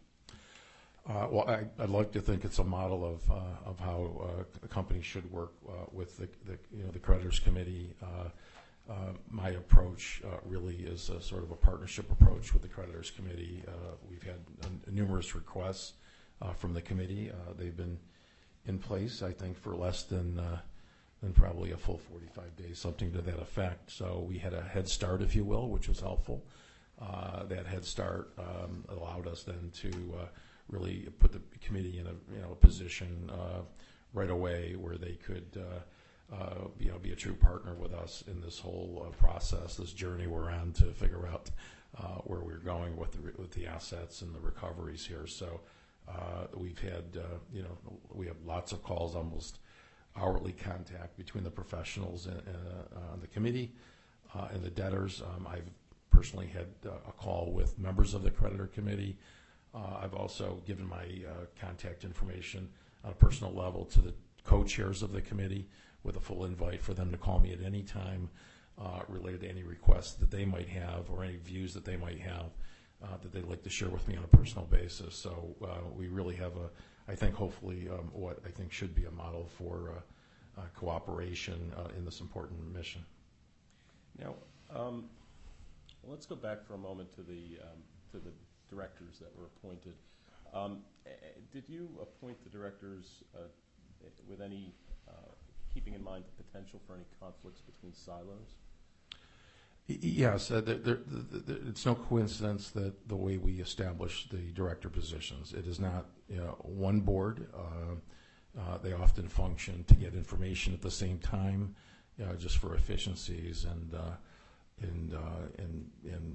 clarity as to the information. But each director is a director of a separate silo. So they have duties as a director, for example, of the uh, Alameda si- silo. Uh, The other directors do not. Uh, There's a director, for example, for West Realm Shires. So each of the directors, there is, you know, one silo where there's two directors on a silo, but each of these directors essentially have their own silo and their own responsibilities related to the- their silo and the subsidiaries beneath it. Uh, There's also a subsidiary director for those silos who's, uh, who's separate as well. And do you have separate uh, board meetings for the directors in the separate silos? Uh, We have uh, joint meetings, uh, which are informational for all the directors, uh, and then we have separate meetings for the directors related to their unique silos. So we actually put presentations together that only deal with that director and that director's unique silo information. And we do that for a few reasons. One is that we want to really give in-depth information related to that silo to that particular director, but we also want to create an environment under which that director can raise any issue whatsoever with respect to their silo versus any other silo or any other issue that exists in the FTX environment. So we want to create uh, an efficient process uh, which allows all the directors to share ideas and share their uh, experiences and share access to the, the host of you know professionals we have. But we also have a, a very sterile environment where each director gets to spend you know quality time relative to the specific information uh, that relates to that particular silo. For example, if if uh, if there are assets that are in that silo, not in another silo, or if there are intercompany claims, for example, that directors want to discuss in their silo vis-a-vis other silos, they've got the environment uh, in, the, in the forum to do that uh, outside of the presence of the other directors. So that's uh, that's really the model we created. Um, Now, Mr. Ray, I'd like to go back to the cybersecurity environment that you mentioned a few minutes ago. Um, Now, um, when, is there a physical location right now where FTX is located, the company? No, there is not. Um, the uh, the company was described, and I think we referred to it in the first day petitions as it's located in the meta universe, uh, but we have no physical location whatsoever. So uh, the, the investigations work that's been taking place so far, um, how does that take place in the metaverse? How does that, how does that um, investigation take place? Uh, carefully, uh, because all of our data uh, is stored in the cloud. It's sto- stored electronically. This isn't a case where, for ex- for example, like Enron, where we owned a 100,000 square foot facility and we owned a forklift and we hired a forklift operator to go get the documents when someone required them. This requires someone to go into uh, our data environment uh, to do their day job. Now, um, on, the first day of the case, um, we received relief uh, that provided indemnities for certain individuals who were uh, accessing that environment. Do you recall that? Yes, I do. And why was that um, indemnity required? The reason for that, um, and it's very extensive, and I'll try to keep it focused and brief, but you're allowing um, and requiring, uh, more importantly, professionals to enter into a highly fragile computerized database uh, where things can happen and go wrong pretty quickly. Uh, If you open up that database, you're subjecting yourself to third-party hacks. Uh, You're subjecting yourself to uh, inadvertent errors. Um, you The, you know, I- guess the word sometimes that, that you know might come to mind is sort of you know thick fingers or whatever. You literally uh, could could hit the wrong key in this environment and destroy hundreds of millions of dollars worth of value because you've you've you've miscued letters to a code, a key, if you will, a, a password that allows you to open up a wallet. Th- This is a, an environment that has to be very cleansed, uh, very clinical. Uh, this is not something for you know for people to bounce around in without creating tremendous amounts of risks, uh, external risks, internal risks. So it, it's really it's, it's it's a laboratory that you have to work in very very carefully. So I'd like to show you a, another demonstrative. Um, this, um, you're familiar with this uh, slide? Yes, unfortunately. And so could you please describe what, uh, what this is depicting? Well, th- th- this depicts, you know, a couple, few different things. Um, as you can see, the bricks around this wall uh, shows, you know, the state of what our AWS environment was at the time of the petition. Uh, a very loose environment, uh, one that is probably a, case study for how not to uh, have uh, a controlled environment for crypto uh, very vulnerable. Uh, we had hot wallets in a system where people, multiple people had access to passwords, uh, wallets that, uh, you know, sitting in a system that are accessible virtually by anyone who could access that data system. So these, there's multiple access points into an environment that literally held billions of dollars worth of the company's uh, uh, assets. And as you can see to the right, there's a few uh, different, uh, you know, words set out in red print there. Uh, You know, pre-petition, the- the- this environment allowed insiders to to freely transfer uh, assets of the company with no accountability and no tracing. Uh, Literally, one of the founders could come into this environment, download half a billion dollars worth of wallets onto a thumb drive and walk off with them, and there'd be no accounting for that whatsoever. Uh, virtually unthinkable, really, in a controlled environment. Uh, what you'll see down below is that you know while we were securing this these uh, uh, this environment, uh, the, you know the petition date, uh, you know we signed uh, the the power that gave me the right to uh, advise on the filing of this. Uh, that was done at 4:24 uh, a.m. in the morning on the 11th. Uh, by 7 o'clock in the morning, I was reviewing petitions. By 10 o'clock, we were filing the first positions or first petitions. By early afternoon, we had, I think, achieved most of the filings of the petitions. And then throughout that day, um, those those early hours, or within six seven hours, you know, we were doing the normal first day petition filing. Uh, and uh, uh, one of our team, uh, one of our advisors, not someone inside the company, one of our advisors that we had hired, uh, detected movement of of crypto off off of our wallets, and so immediately, effectively on the filing, uh, we had uh, you know an issue with the crypto being stolen uh, from from the company. At the same time, you know, there were efforts, um, at the time, we didn't fully realize what was transpiring, but there was efforts um, by the provisional liquidators to also secure assets for the protection of of customers. This was all happening simultaneously.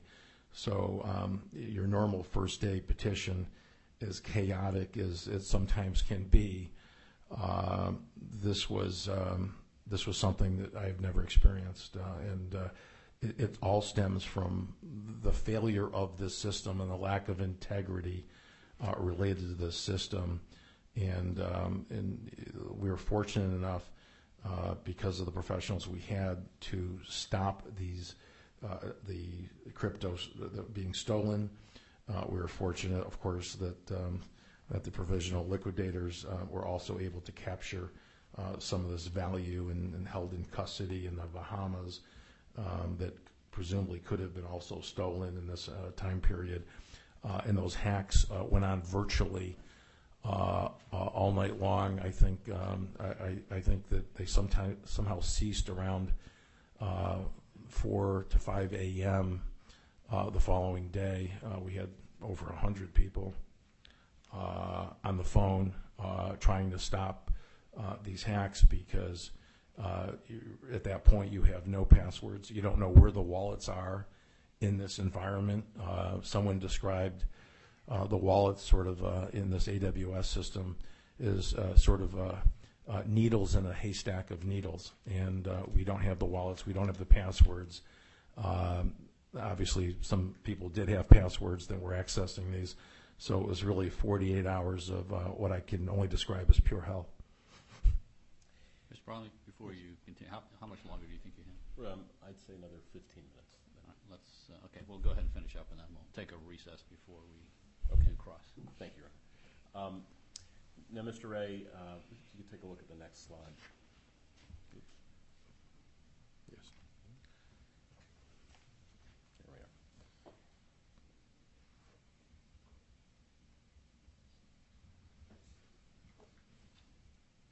Sorry.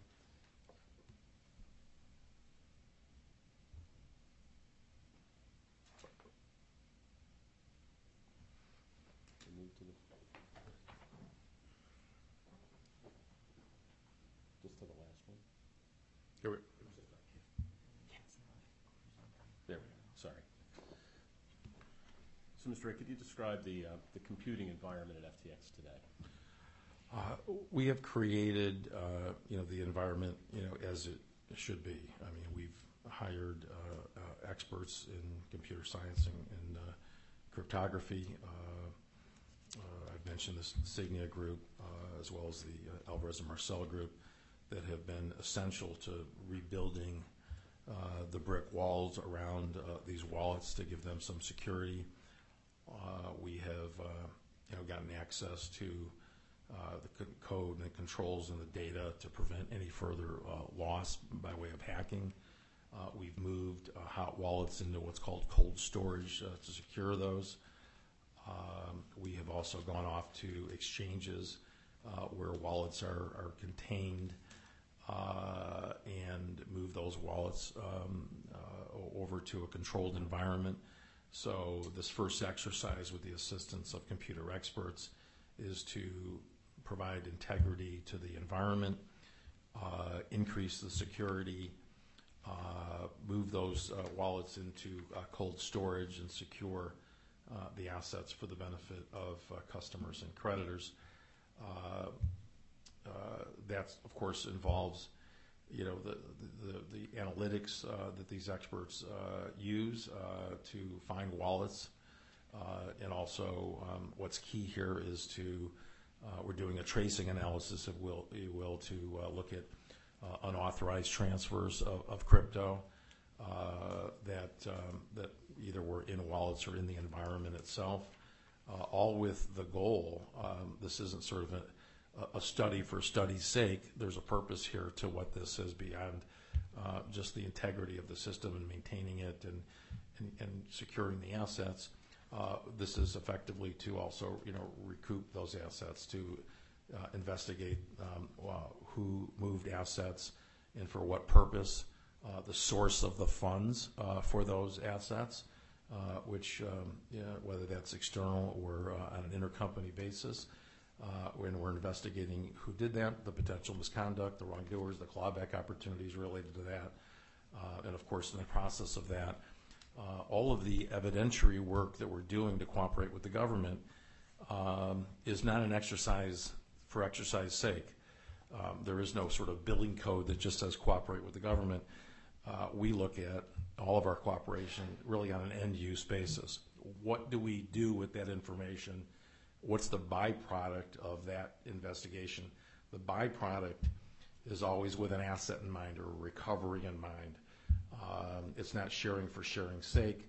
It's, it's how do we use that information uh, that we've provided uh, to ourselves and, to regulatory authorities uh, to then synthesize, it- synthesize, synthesize it in a way that's provides us with the tools that we need uh, to recover on avoidance actions, uh, to inevitably uh, uh, file uh, uh, actions uh, related to you know misfeasance or malfeasance against insiders, for example.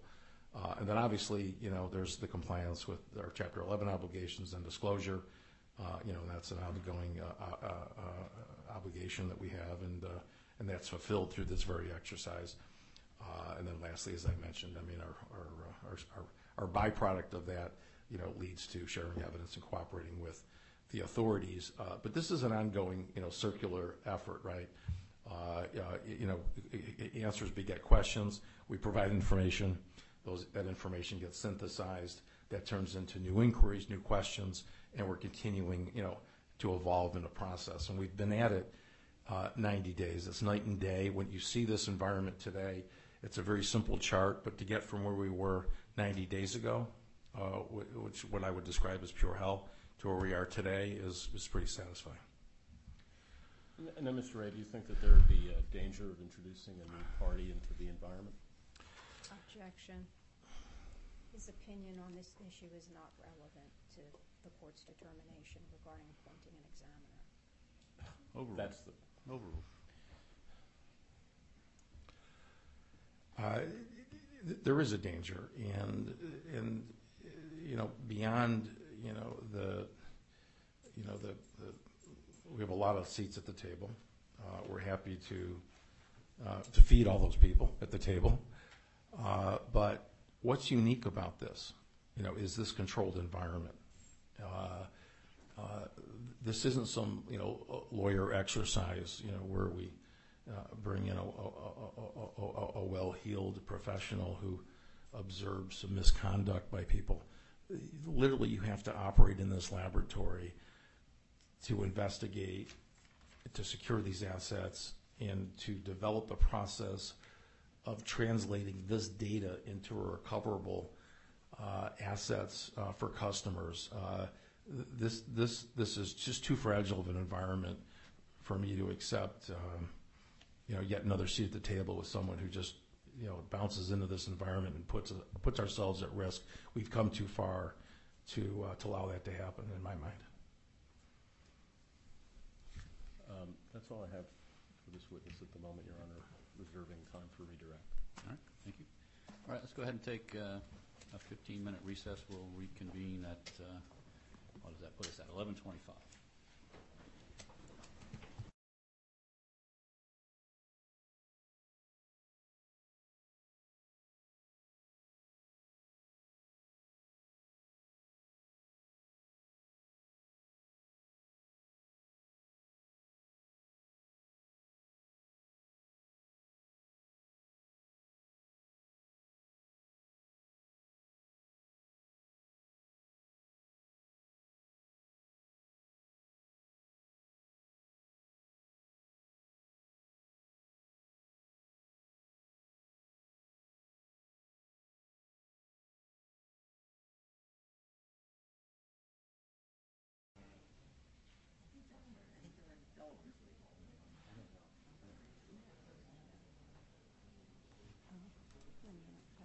Here, let's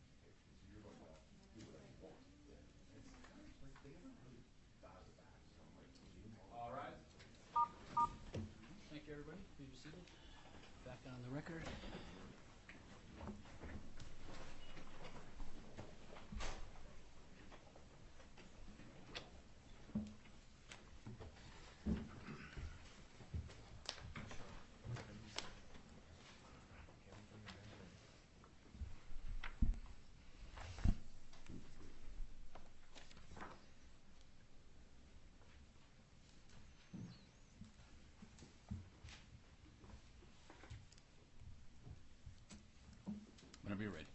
Thank you, Your Honor. For the record, Juliet Sarkessian on behalf of the U.S. trustee. Uh, Good afternoon yet? No, still good morning. Good morning, Mr. Ray. Uh, Good morning. So, Mr. Ray, um, what, in Enron, when was it that you were appointed? Uh, In uh, 2004, uh, uh, I believe July of 2004. And was that after the plan had been confirmed? Uh, It's prior to the confirmation date. Was it after the examiner's report had been uh, filed? Yes. And prior, so prior to that time, July 2004, you had no involvement with the Enron case? That's correct.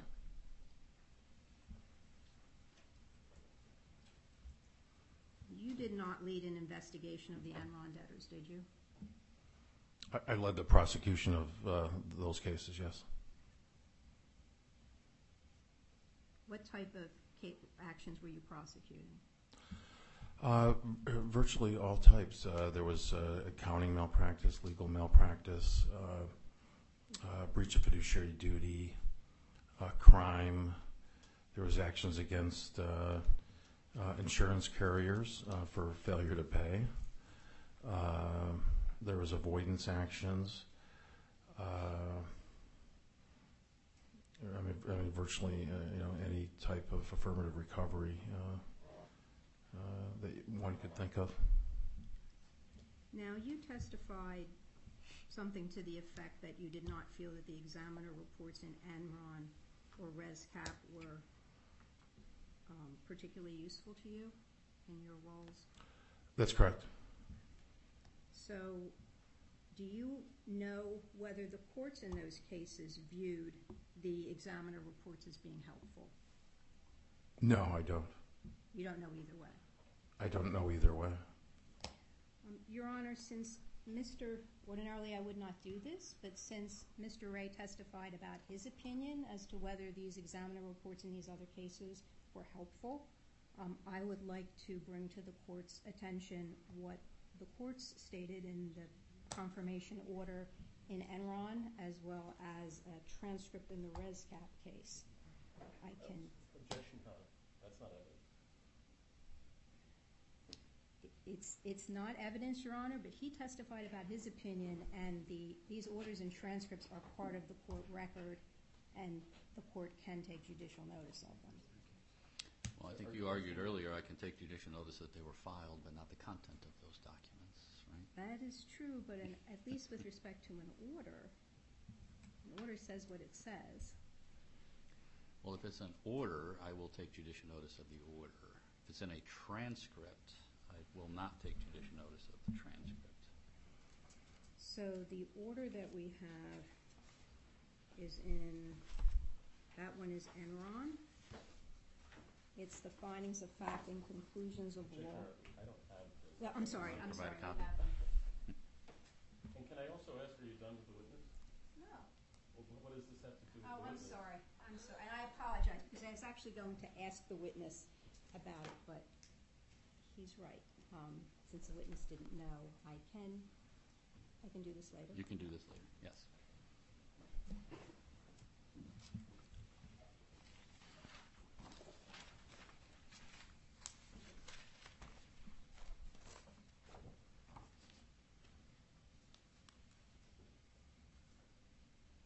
Now, um,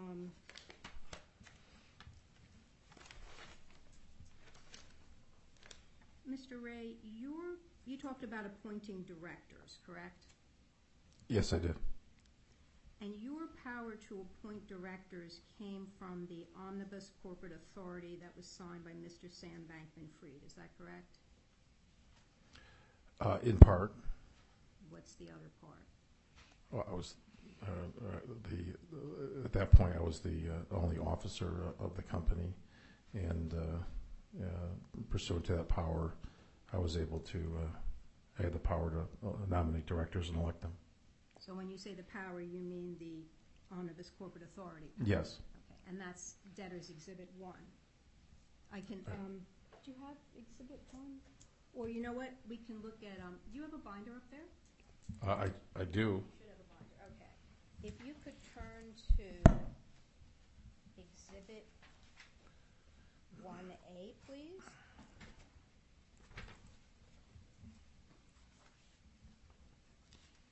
And that is the petition of West Realm Shires, Inc. Is he here? I'm sorry? Whoever that was, kick him out, please. Oh. If you look at the top of the page, it has the ECF page numbers. So if you could turn to page 11 of 20, please.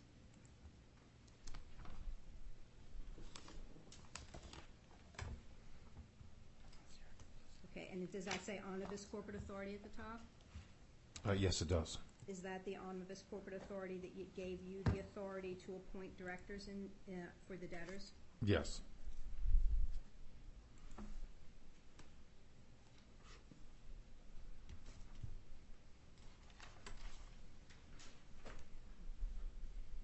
Now, you had, I'm sorry, let me rephrase. If an examiner is appointed, if the court appoints an examiner in this case, would you cooperate with that examiner? Uh, I will follow whatever orders are issued by this court. Assuming that you were directed to cooperate with the examiner, would you do so? Uh, can, you, can you explain what you mean by cooperation? If the examiner needs documents, for example, that the debtors have, would you provide those documents to the examiner? Uh, I think there might be some caveats to that, but yes.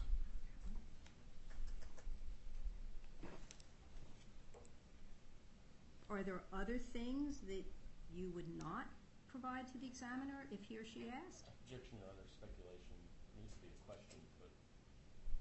Okay. That's a fair objection. Okay. Um,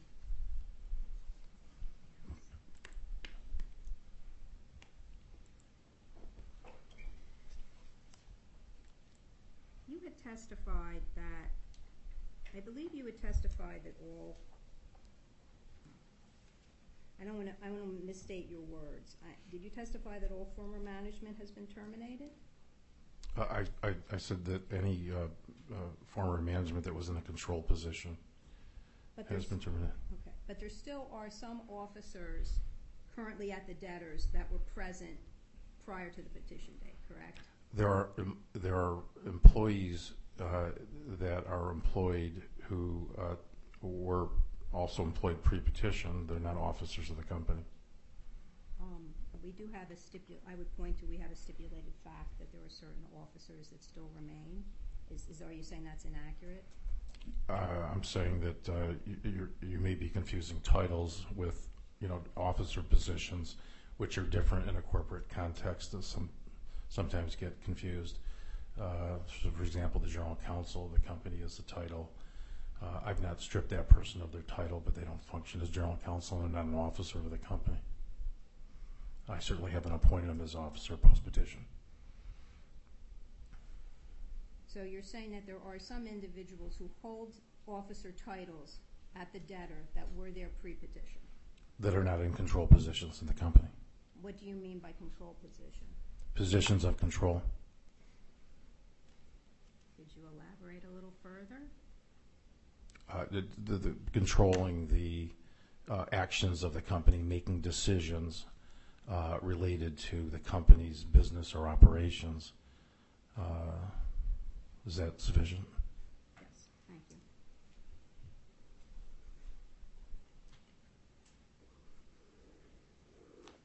Are you aware that, you, you had given some testimony regarding um, cooperating with various um, uh, state attorney general's offices and the like, is that correct? Yes. And are you aware that certain state attorney general's offices or other state agencies have in fact joined in the U.S. trustee's motion to appoint an examiner? Uh, I, believe there was two joinders, uh, I, think Wisconsin and uh, uh, one other state. Yes, You don't recall there was a third one more recently? uh, if, if you say so. It attached a bunch of letters from other state agencies. You didn't see that? Objection, Your Honor. I'm just asking, did you see that, that attached letters from other state agencies supporting the uh, joinder? Yeah, I, I- I don't know which ones you're referring to. I did review uh, two of them. If there's a third, I- I'll take your word for it. Uh, I did read the two that were filed. If there's a third, I may not have read it.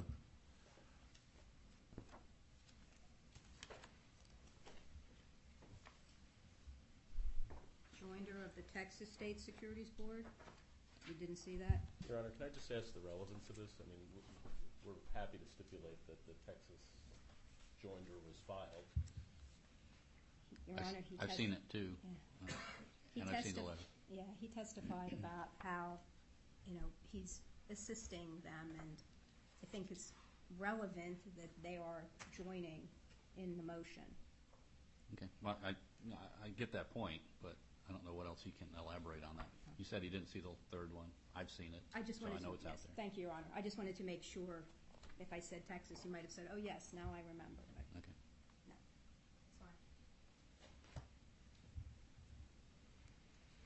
Are you aware of any state agencies that have objected to the motion to file, uh, motion to appoint an examiner? I, I I think, didn't you just say that, that two states, three states had objected? uh, No, a joined. Oh, joined. I'm Okay. asking, are you aware of any that objected? No, I am not. Now, your firm is called Owl Hill Advisory, correct? That's correct. Um, And are you the only employee of Owl Hill? Yes. So you are, among your services, some of the services you're doing relate to ongoing investigations of various pre-petition actions? I'm sorry, in what, in what case are you referring to? Oh, I'm sorry, FTX, I'm sorry. And. FTX is one of the services you are currently performing is investigating certain actions that took place pre-petition? Is that something you're doing? Well, in my capacity as CEO of the company, uh, I am overseeing, you know, every aspect of the company's business operations, including uh, investigations uh, related to pre-petition conduct. Okay, but you're not personally conducting any of that yourself? It depends on the topical matters, uh, but in some cases I am. Are there other employees at the debtor that are performing those functions? Yes, Okay, and are you overseeing them? yes, And you're billing on an hourly rate in this case, is that correct? that's correct. Do you know approximately how many, the amount of fees that your firm has incurred to date in connection with the services you perform for the debtors? Uh, Through, through what date? Through any date today, uh, or the end of last year, or whatever date you might have information on? Uh, The most recent date I would have information on is the uh, period from November 11, which is the start of the engagement, through December 31. Uh, And that approximate amount, excluding expenses, is uh, $690,000, which is simply the number of hours spent times the hourly rate. Have you looked at the examiner's report in Celsius Network? Yes, I have. Are you aware of how many times that report references FTX? Uh, I did not do a, uh, a word count. But you did notice there were references? I'm sure there was the word FTX. I don't. I, didn't. Again, I didn't do a word count. Did you look at the examiner's report in the CRED case?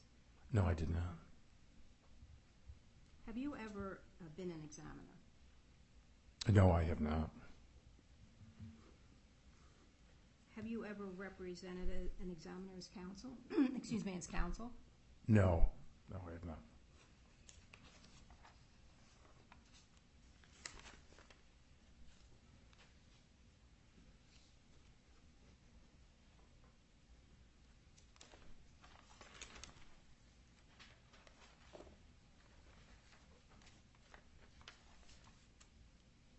I'm sorry, Your Honor, could I have a moment, please? Sure.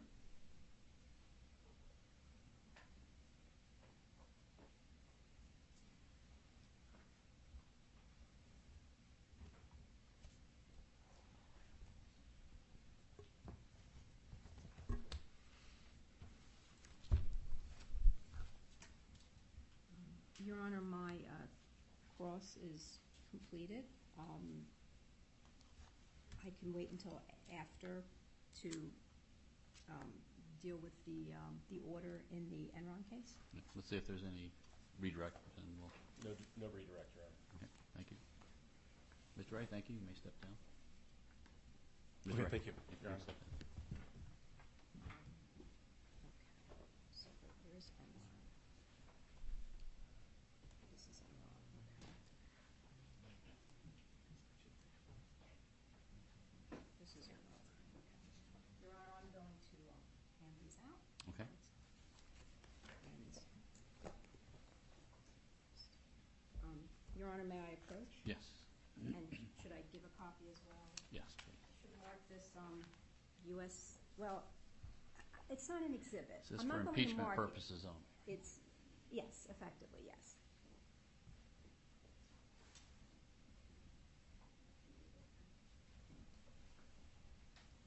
Thank you.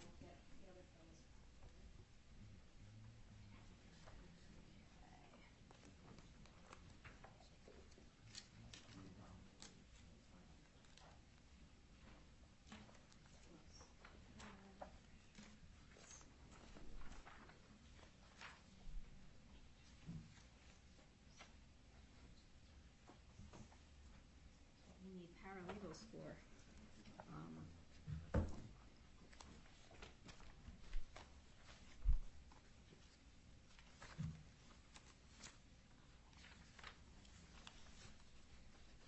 so. So this is the findings of fact and conclusions of law confirming the supplemental modified Fifth Amended Joint Plan of Affiliated Debtors pursuant to Chapter 11 of the United States Bankruptcy Code and related relief in Enron, in the Southern District of New York, case number 01-16034. And the date is, I don't have the docket number on this, I apologize, I don't know why. I notice noticed at the top it says not for publication. Yes. What's the effect of that on my ability to take judicial notice of this document? I understand, Your Honor. I said, I, Mr., oh, it is? Oh, um, my colleague tells me it is available on the bankruptcy court's website. Why does it say not for publication? It is available on the bankruptcy court's website. But not on the docket? Yes, it's on the, is it not on the docket? Oh, it predates Pace, the problem is the date, apparently. It's from two thousand and four. I think that's what the issue was, Your Honor. Okay. I mean, it's not, it's not a, it's obviously not a written decision, but again, Mr. Ray was able to, was allowed to testify as to his opinion as to whether the examiner report was useful. And it would seem to me that the judge's opinion on that matter is at least equally relevant. Your Honor, we're not, I- I don't know that this is the judge's opinion. It says not for publication. I don't even know what part of it's hundred and thirty pages, is there, or sixty-three pages. Oh, I Is can, it something we're yes, supposed to be looking at? yes, I would point that out. Okay.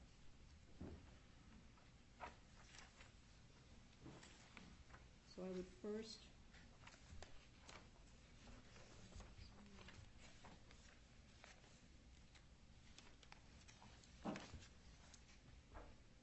I would first point out on page 101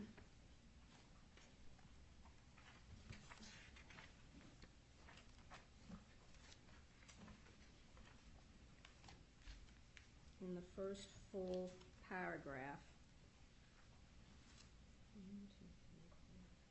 fifth line down, the court states the ENA examiner has provided valuable services to the estates of ENA and its subsidiaries in satisfaction of his duties imposed by the court.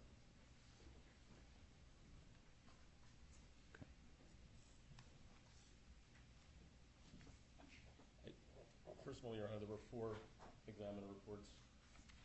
This references one examiner. It doesn't say the report was helpful. Um, It just says the examiners provided services. We don't know who wrote this. Proposed findings of fact and conclusions of law are generally drafted by counsel. I- you know, We haven't had a chance to look at it. We- We object to the use of this, and we're not even sure what the use of it is for. It- It it doesn't impeach Mr. Ray because he said he hasn't seen it. So, Your Honor, I mean, the U.S. trustee's position is that all of Mr. Ray's testimony is completely irrelevant, but, and we objected obviously repeatedly to him giving his opinion about whether he thought the examiner reports were useful in the two cases he was involved in. And in Enron, it was, it after the fact. He came in after the reports were filed. So, again, if, he's allowed to provide that testimony, I think the court can take judicial notice of an order of the court, findings, fact, and conclusions of law that was signed by the judge with these findings. And there are some other provisions I would read about some of the other uh, examiners, Your but I Honor. started with that one. Mr. Ray's testimony was opinion testimony. It's his own experience as to whether or not these reports were helpful to him in a job that he conducted and an effort that he was supervising. I'm sure that there are people who think that the examiner report was helpful. I think Mr. Batson, who earned $90 million writing it, probably thought it was helpful. But none of that's relevant to this case. I agree that none of this is No, relevant to this this case. isn't. Mr. Ray is the chief executive officer of FTX. All right, all right, hold on. Um, Well, the problem I have is, one, it says not for publication. I have no idea where this came from. I have no testimony where it came from, so it's not authenticated. Um, It has an electronic sig- signature, but that doesn't tell me much, unless I have something.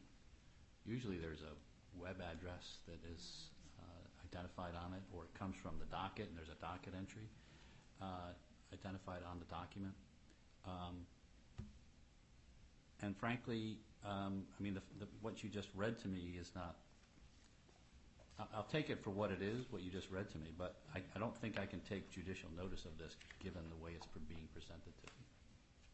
Um, I need to have some authentication of the document. I don't have any. Your Honor, could I just speak to my colleague for one Sure. minute? Your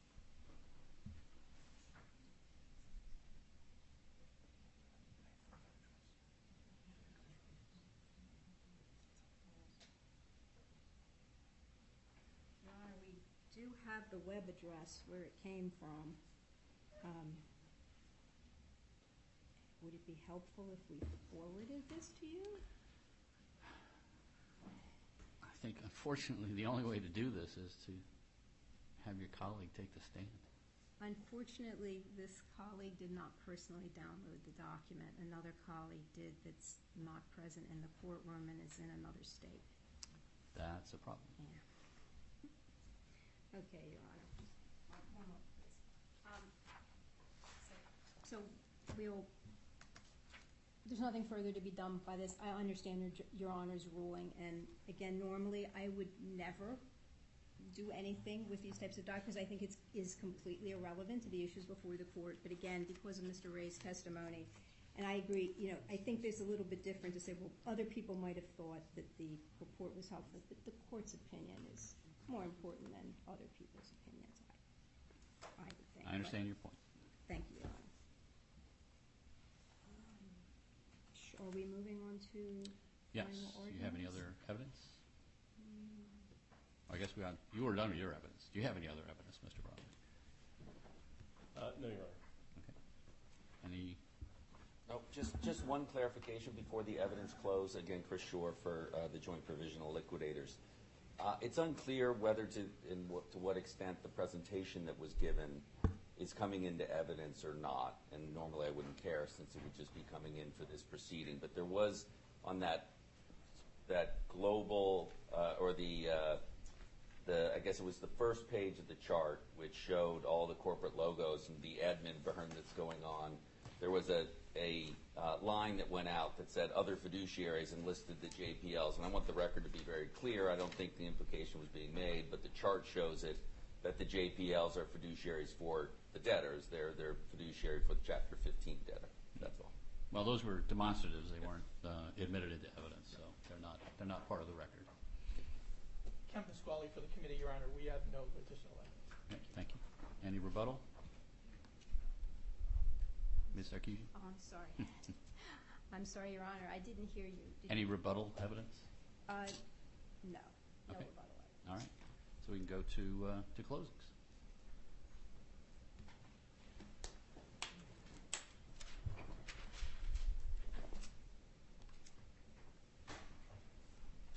Thank you, Your Honor. Again, for the record, Juliet Sarkessian on behalf of the U.S. trustee. Your Honor, I am going to um, make sure I'm not repeating my uh, opening argument. Um, But I think that um, we- we've had some evidence today, and I'll speak about that in a minute, but of course, U.S. trustee's position, as I did indicate, I am repeating my opening, under 11, the the requirements for 1104C2 have been met. Uh, And in fact, the only facts that could have been disputed were stipulated by uh, the debtors and the other objectors. And therefore, the U.S. trustee believes that uh, an examiner is mandated. Of course, the scope of such examination will be decided. If, if Your Honor was to appoint an examiner, the scope would be dealt with after that. Um, Don't I need to do that beforehand? I mean, how do I, how do I determine as is appropriate if I don't know what the proposed scope of the examination is? Well, of course, Your Honor, the U.S. trustee does not believe that the as is, as is appropriate relates actually to the scope of the examination and not to whether an examiner should be appointed. And the number of cases. Well, it has to point to one, it has to apply to one or the other, doesn't it? I mean, it- Yes, it's a scope, yes, it applies to the scope of the investigation. so that's my question. I, I don't know what scope you're asking me to grant. How would I know how to do that? I can't just say I'm going to appoint an examiner and, and do what? Your Honor, I've under, I understand that in other cases, and I believe that included residential capital, um, you know, the court said that will be appointing the examiner, and, and, and, and that residential capital, uh, did actually think that the as is appropriate was a requirement that had to be and they found it was appropriate, but the court nevertheless said, okay, the scope will be dealt with, now the parties get together, the U.S. trustee nominates and appoints an examiner, and then the examiner meets with the parties and they talk about the scope, and then they come back to the court. But, Your Honor, I am happy to give you, I, circulated last night to all the other parties, because we, we've had a number of questions about scope. So last night we said, all right, here are some examples. Can't say that this is every, here are some examples of the types of things that would, you know, an examiner could investigate. So number one, the facts and circumstances surrounding the misuse of customer funds, pre-petition. Um, identifying the individuals and entities that were involved in that, or who knew about it, or should have known about it. And determining whether any of those individuals remain employed at the debtors, or otherwise have some continuing involvement in the debtors' affairs. Also, investigating any actions taken by the debtors, their officers, directors, employees, or others to conceal the misuse of customer funds, including by way of software. That was something that Mr. Ray, in his uh, first day declaration, talked about the use of software to hide, to conceal the misuse of customer funds. And then again, uh, whether such individuals remain employed at the debtors. Also investigating who was responsible for the debtor's corporate controls and governance, the gathering and maintaining of financial information, systems integrity, the control of the debtor's cash, maintaining the security of the debtor's digital assets, maintaining the security of customer cash and customer digital assets, and what actions were taken or not taken by the debtors, their directors, officers, employees, or others in that regard, and determining whether any individuals or entities who were responsible for such failures remain employed by the debtor or have continuing involvement in the debtor's affairs. And again, this is picking up on Mr. Ray's first day declaration where he talked about just a complete, I believe, complete lack of these various controls. So, and, and financial information and all of these issues that he said was the worst thing he had ever seen, even worse than Enron. So that would be one. Who was responsible for that? Um, who turned a blind eye? Um, so that would be another area. Also, just I think more generally, investigating all allegations of fraud, dishonesty, incompetence, misconduct, mismanagement of the debtors by their officers, directors, employees, or others. Determining whether any individuals or entities who committed fraud, dishonesty, incompetence, misconduct, etc., remain at the debtors or have continuing involvement with the debtors' affairs.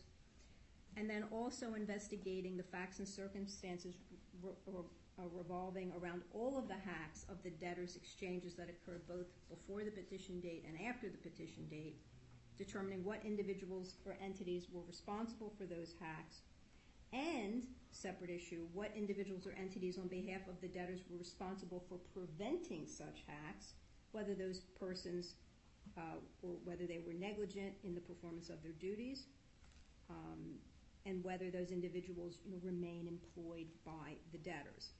And then finally, shedding transparency into the relationship between the FTX entities and the Celsius entities. Again, this is not meant to be a comprehensive list, but I'm providing it as I did provide to the other parties um, yesterday evening. Um, these are the types of things that we could see an examiner looking into in these particular cases. So pretty much anything and everything that happened pre-petition is what you're asking for.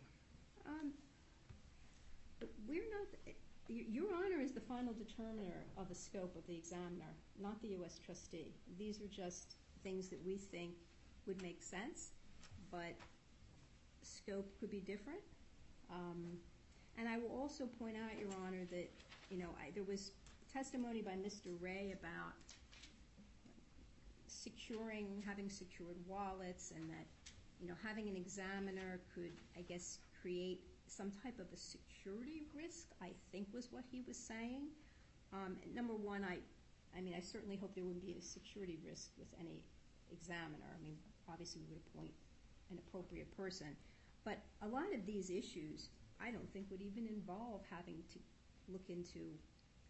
I really don't understand a whole lot about the system. You're I'll have to admit, but you know, looking into cold wallets, hot wallets, any of the the, the um, Well, you wanted, you wanted him to investigate what happened with the customer funds, which would require investigating what happened with the cold wallets, the hot wallets, and all the, and the, the, the entire computerized system of the debtors, wouldn't it?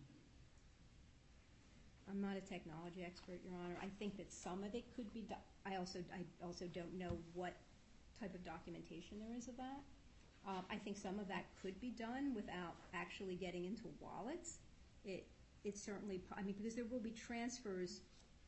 Once the money's taken from the wallets, it was then transferred to Alameda. Is my understanding. I don't mean to be testifying, but that's my understanding. And it may be that there's things that could be traced as to how it got to Alameda that would not require actually going into the wallets themselves. But I am very, um, I am not the type of person that could really clarify that. I'm sorry, Your Honor. I don't understand how that works well enough. Um, obviously, um, any examiner appointed would have to be somebody that was very knowledgeable about that area, about cryptocurrency. We think certainly that would be appropriate to have somebody that's very knowledgeable about cryptocurrency. But to the degree that that type of investigation is needed, I feel very confident that the debtors, along with their professionals, will take every step to make sure that all um, that there's no compromise of any system, that all security that's needed is there and protected, um, and that they would hopefully um, cooperate with the examiner as much as possible. The examiner can't get access to this unless the debtors give the examiner access. There's no other way for the examiner to do it. So it would be, they, would, the debtors would be supervising this. There should not be any type of a security risk under those circumstances. Um, let's talk about your view on the mandatory nature of 1104. So 1104 says that if I don't appoint a trustee, um, that an examiner uh, under C can be appointed, and the appointment, and- I should take into account um, an investigation of the debtor as is appropriate. So what does that mean, as is appropriate? I know you say that doesn't mean if appropriate, but doesn't as is, as is appropriate also mean as is necessary? Well, that Isn't would- it the same? That would relate, well, that aren't would those the same relate thing? to the scope. Um, Well, I guess, Your Honor, I think what Your Honor is, getting to, and please correct me if I'm wrong, is that there are other parties here that are conducting investigations, and we're well aware of that. The debtor's conducting investigation with its professionals. Presumably, I uh, understand that the committee is doing the same.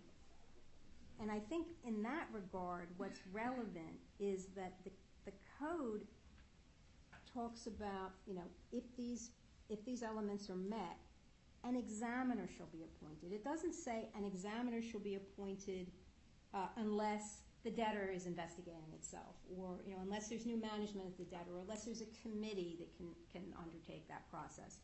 I mean, even, uh, my understanding is, Your Honor, in Cred, there was a committee and there was new management, and Your Honor still appointed an examiner. And there were other cases that we cited in our, um, in our reply papers, and probably our moving papers as well, where, I mean, there's creditors committees in most cases. Clearly, the Congress was aware that the creditor committee has the ability under the code to conduct investigations, but they nevertheless approved 1104C1 and 2 and said, you know, under this circumstance, it's an examiner that has to do it. It's not good enough to have a committee do it. It's not good enough to have a debtor, even if it has new management, to do it. Well, in credit, I indicated first that I didn't think it was a mandatory obligation under 1104. And two, um, there were still, the two main founders of that company were still in charge. They had appointed an independent director, um, but they were still there and running things, which informed my decision on whether or not I should appoint an examiner in that case. So let me ask you a hypothetical.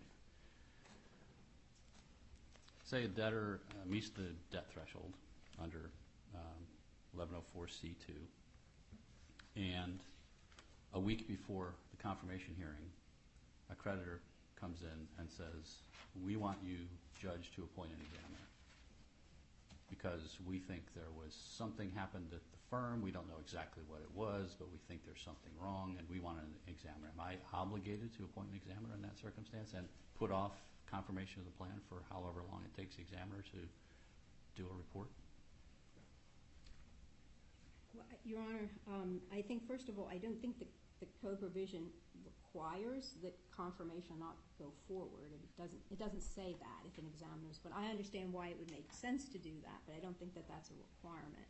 How could I confirm a plan if I've appointed an examiner to let me know whether there was insiders who did something wrong?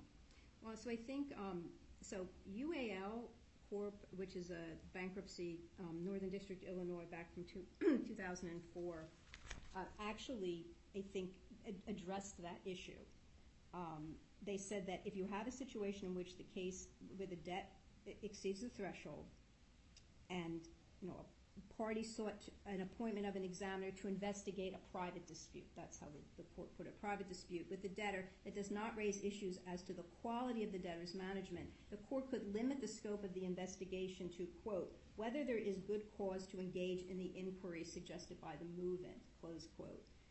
So, and that's 307. Well, that would be an inquiry into whether I should appoint an examiner.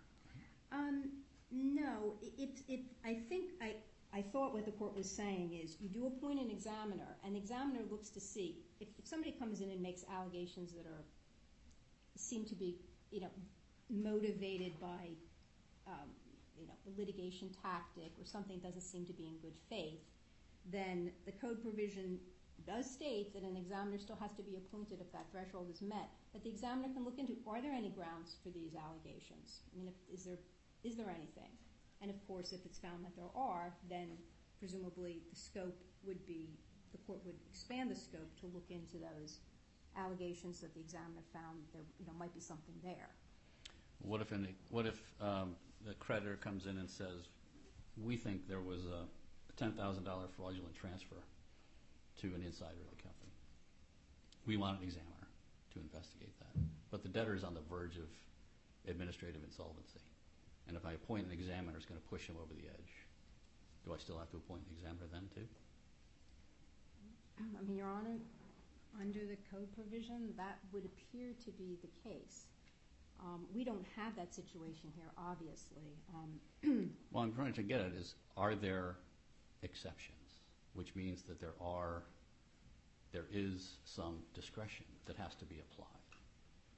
And determining when and how to apply that discretion should be on the court, should it not? Not on an examiner appointed, who then tells me whether or not he thinks I should appoint an examiner further to investigate?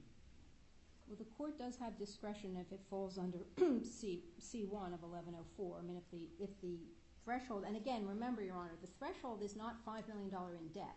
It's $5 million in very particular kind of debt, which is not every case. But if that occurs, quite a few of them in this court. if that occurs, if, if, all- if, if that threshold is met, and the other things, you know, there's not a confirmed plan, there's not a trustee, there is no discretion in the statute. That is the U.S. trustee's view. That is the view of the only circuit court that ruled on this, and the few district courts that have ruled have reversed the bankruptcy court under these saying there is no discretion. They must be appointed. Now, I understand, certainly understand the court's concern that someone might be, again, acting in an abusive manner, you know, acting for, under, um, for wrongful purpose. Um, again, that's certainly not this situation. Um, I think that's one of the things that, well, wrongful purpose or that they're, that, that the, they're not really asking for an examiner. I mean, not, there's nothing to examine, like some of these cases in this district where it was part of the plan confirmation and a party was trying to get an examiner appointed to basically look at legal issues or like in, um, uh, in Mallinckrodt where there were allegations that counsel representing certain tort claimants had done things that were improper because that was not the debtor. It has to be actions by the debtor. And so we do have some, it has to actually fit. Somebody actually has to be asking for an examiner to actually investigate the debtors, the action of the debtors, not something else, not a legal issue. Um, but if it does fall, if they meet all of the requirements of 1104C2, the U.S. trustee believes that there is no discretion by the court, that that's what Congress intended. We cite and we go through the legislative history in our reply brief. That was what this was a compromise where there were certain parties that wanted to have trustees appointed automatically in all large cases. That didn't happen. This was the compromise, that an examiner would have to be appointed under these circumstances. Let's talk about kind of the overall scheme of 1104, because 1104 says you don't even get to 1104C unless the court decides not to appoint a trustee. So why, why would the appointment of a trustee obviate the need for an examiner? Well, the trustee has the ability to conduct all sorts of investigations.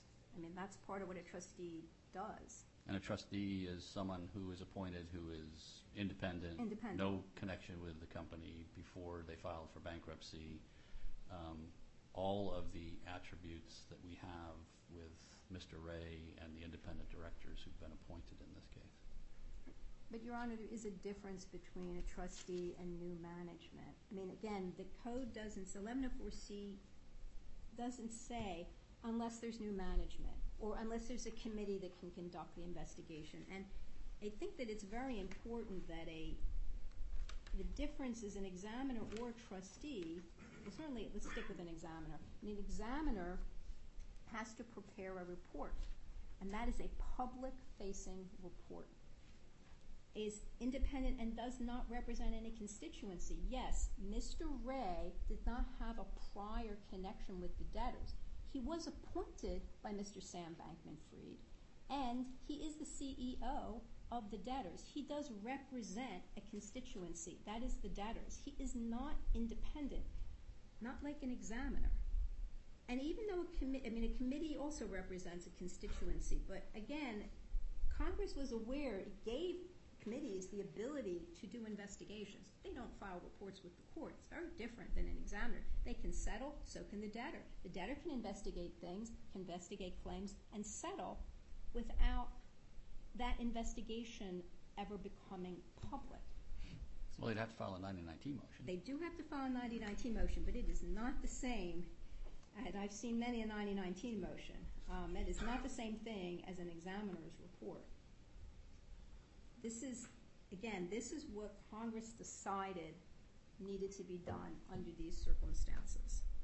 And even, Your Honor, honestly, even if you say, all right, you're reading as is appropriate to mean if appropriate, this is a case where it's hard to imagine that it's not appropriate. I mean, I will use, for example, Judge Sontchi in, um, I'm sorry,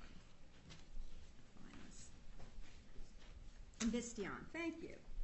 Judge Sontchi, in there, he did not believe that C-2 was mandatory, and there he said that um, he also, I think, he didn't,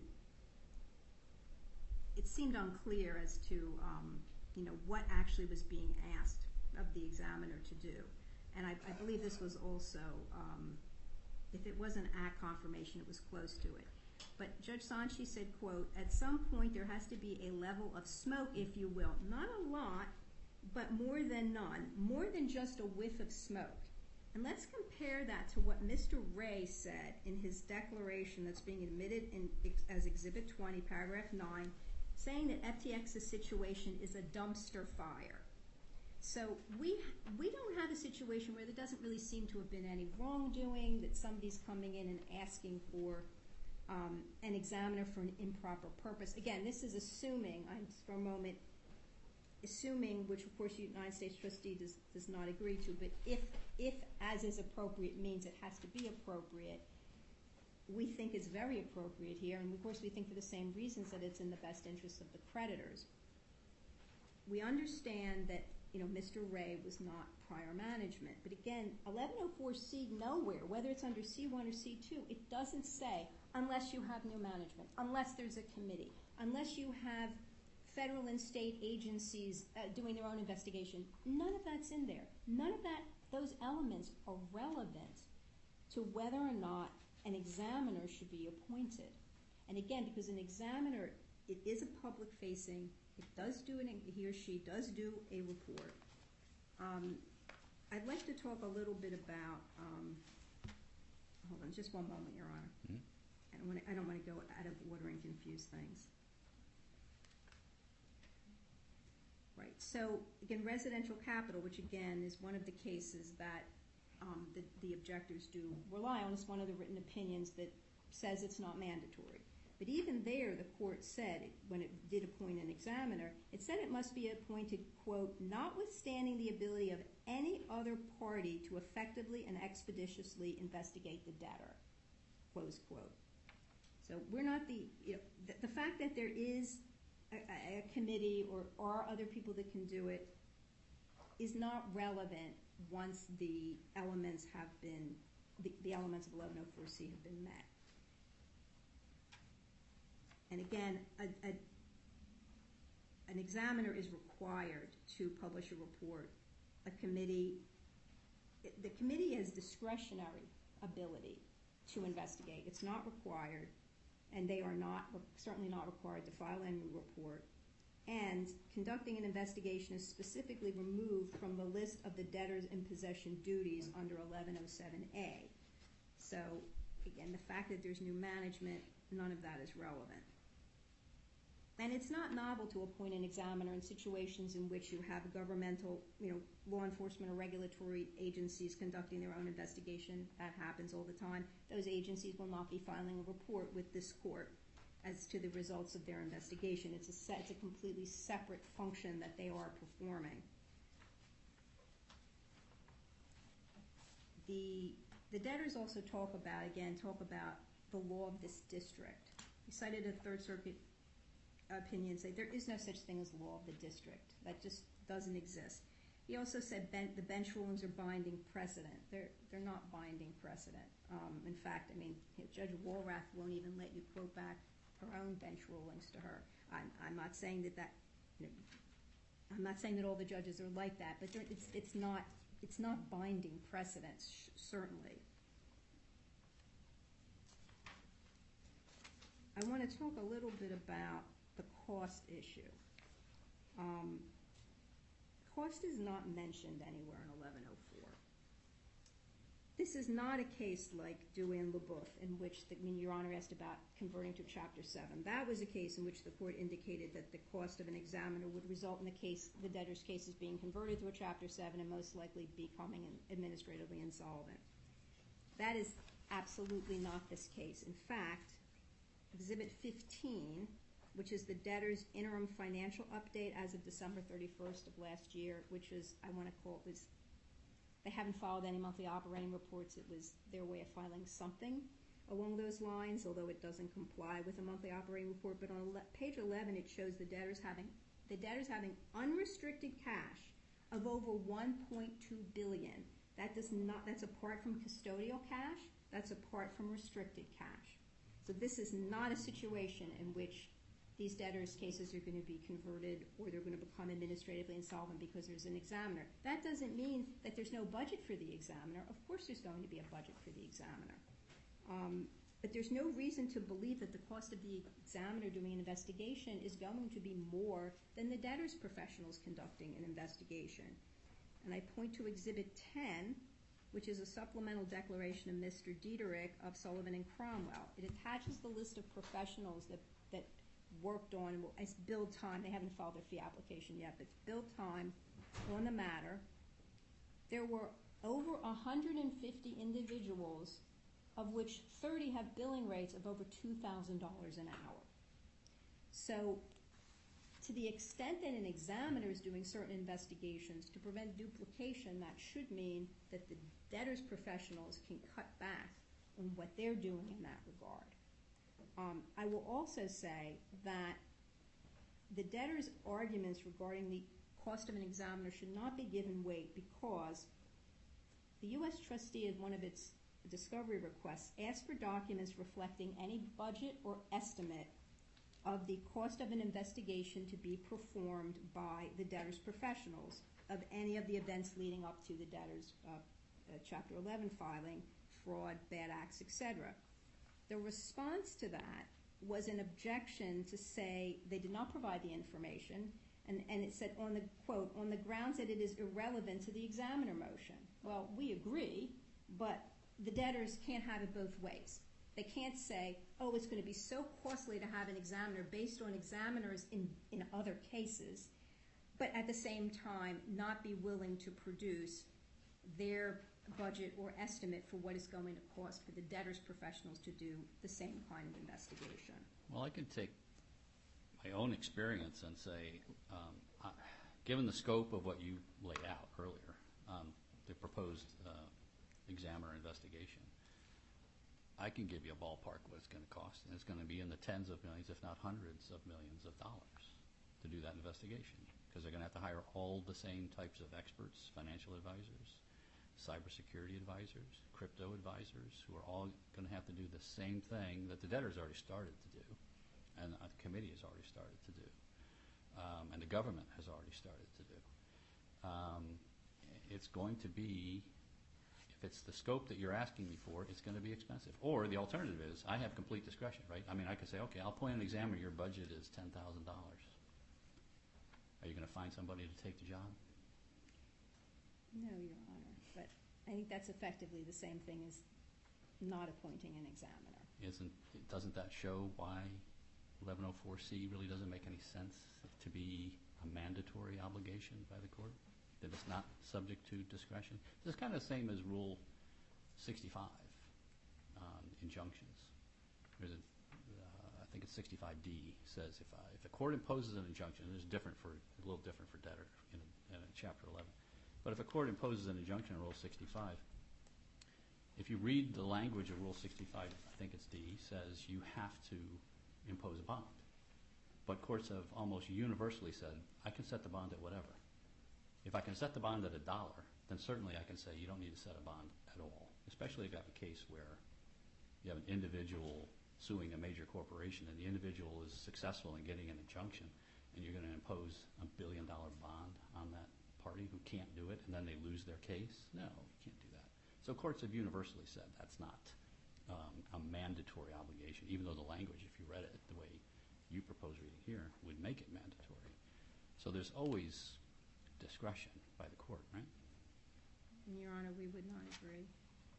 Um, and, again, other cases, in the district courts, the, the few, there have not been a lot, but the few district courts and the one circuit court that have ruled on this disagree. The reverse, the district courts were reversing, well, on the circuit court as well, I believe, were reversing the, the determinations by the bankruptcy court that there was discretion under 1104C2. And said, no, there's not. It says what it says. Shall means shall. This is what Congress wanted. Um, you know, I, But I can set the budget of whatever I want. Well, if it's set to the point that it's the equivalent of not having an examiner, then the statute really hasn't been complied with. I mean, I, All it says is I have to appoint an examiner. It doesn't say I have to give them a hundred million dollar budget. uh, we would hope that Your Honor would not provide no budget for the examiner if Your Honor was to appoint an examiner. It's- That's, again, effectively not appointing an examiner. Um, But I understand the point Your Honor's making. Um, a few other things I'd like to mention. Um, Again, if, Your Honor was looking under, if we look for a minute under C1, the best interests of the creditors, or another way to say, whether, again, if, if one was to use the as is appropriate as meaning if appropriate, we do believe that there's plenty here, and I think part of this shows the joinders that were filed um, to the U.S. trustees uh, motion to appoint an examiner. There were joinders filed. There was one by Texas State Securities Board and Department of Banking. That's um, at 600 on the docket. And they attached letters from state agencies or Attorney General's office from 15 other states and D.C. supporting the joinder. There's a total, when you add the other joinders that were filed before, 18 states and the District of Columbia. And what the Texas joinder said was that Texas is currently undertaking an investigation of the debtors for violations in connections with transactions of business in Texas and with Texas account holders. And then they say, this will require constant access to information and documentation in connection with its investigation, and it would benefit from working with and gaining this information from a neutral third-party investigator who focuses on investigating the debtors as opposed to running the debtor's business. And you know, Mr. Ray has a lot of jobs here. And, you know, we have a situation where the debtors' schedules and statements have yet to be filed. And they were, it's been, you know, they filed the cases on November 11th. We have no schedules and statements. We have no monthly operating reports. We have this, I want to call it a faux monthly operating report that they filed. Um, we have no uh, 2015.3 rule statements. They have not been filed. So we're missing a lot of very basic documents uh, in this case. And my hope would be that Mr. Ray could focus on doing that and have the examiner focus on doing an investigation as to what happened pre-petition. They also, the examiner also has to look at the hacks that happened post-petition as well when Mr., um, shortly after um, Mr. Ray came on board. But that, I think, is what these joinders are saying. Let him focus on that, which I think is a great idea. Let the examiner focus on doing examination and investigation.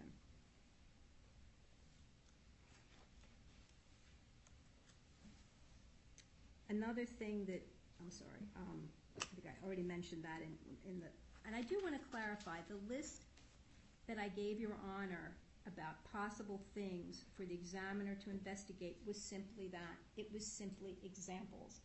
We are not, we have not taken a position, we don't feel that this is the right time, we haven't taken a position, oh yes, it has to do all of these things. But because we were asked repeatedly by other counsel, what is the scope, what do you have in mind, these were some examples.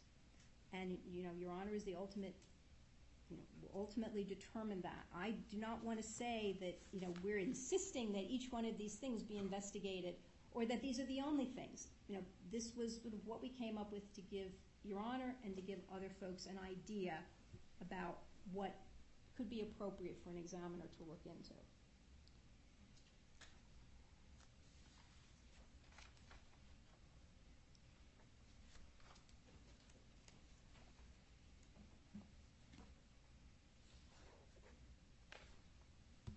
Honor. Um, I believe that is my argument, unless Your Honor has any further questions. No- No other questions. Thank you very much. Thank you, Your Honor.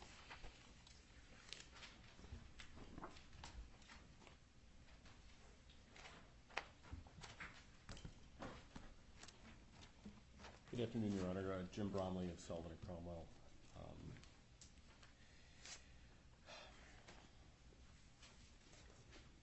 Your Honor, the U.S. trustee makes a very clear policy-driven argument that the court has zero discretion under Section 1104C2. If the $5 million threshold is met, which is going to be met in virtually every large case, certainly in every mega case, and certainly in every super mega case.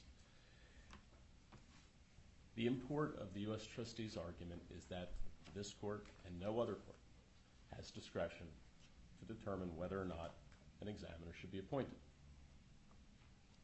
That is simply not a realistic or accurate reading of the statute or the precedent.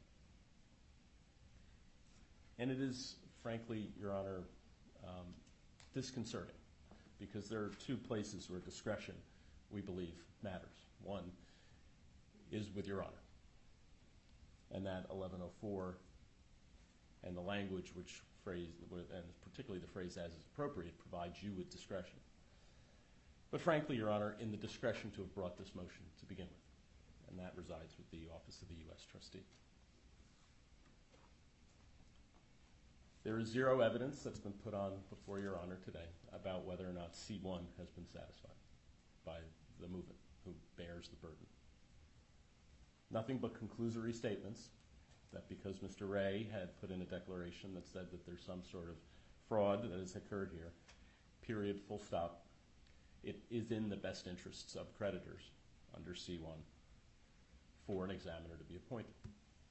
And keep in mind, the U.S. Trustee moves under both C1 and C2. We believe there's zero evidence under C1. Mr. Ray testified for over an hour, an hour and a half. The gravamen of his testimony is that it is not in the best interest of creditors, stakeholders, or the estate for an examiner to be appointed. Mr. Ray testified that he is independent, that his directors are independent, that he has at his direction commanded a group of highly sophisticated professionals to take care of a highly technical and dangerous environment. That environment was so dangerous that on the day that these cases were commenced, that over $400 million were stolen because of the condition that the prior management left the company in and that security environment. If it was not for the immediate action of Mr. Ray and those uh, advisors under his direction, this company would have simply faded away, been stolen, bled dry.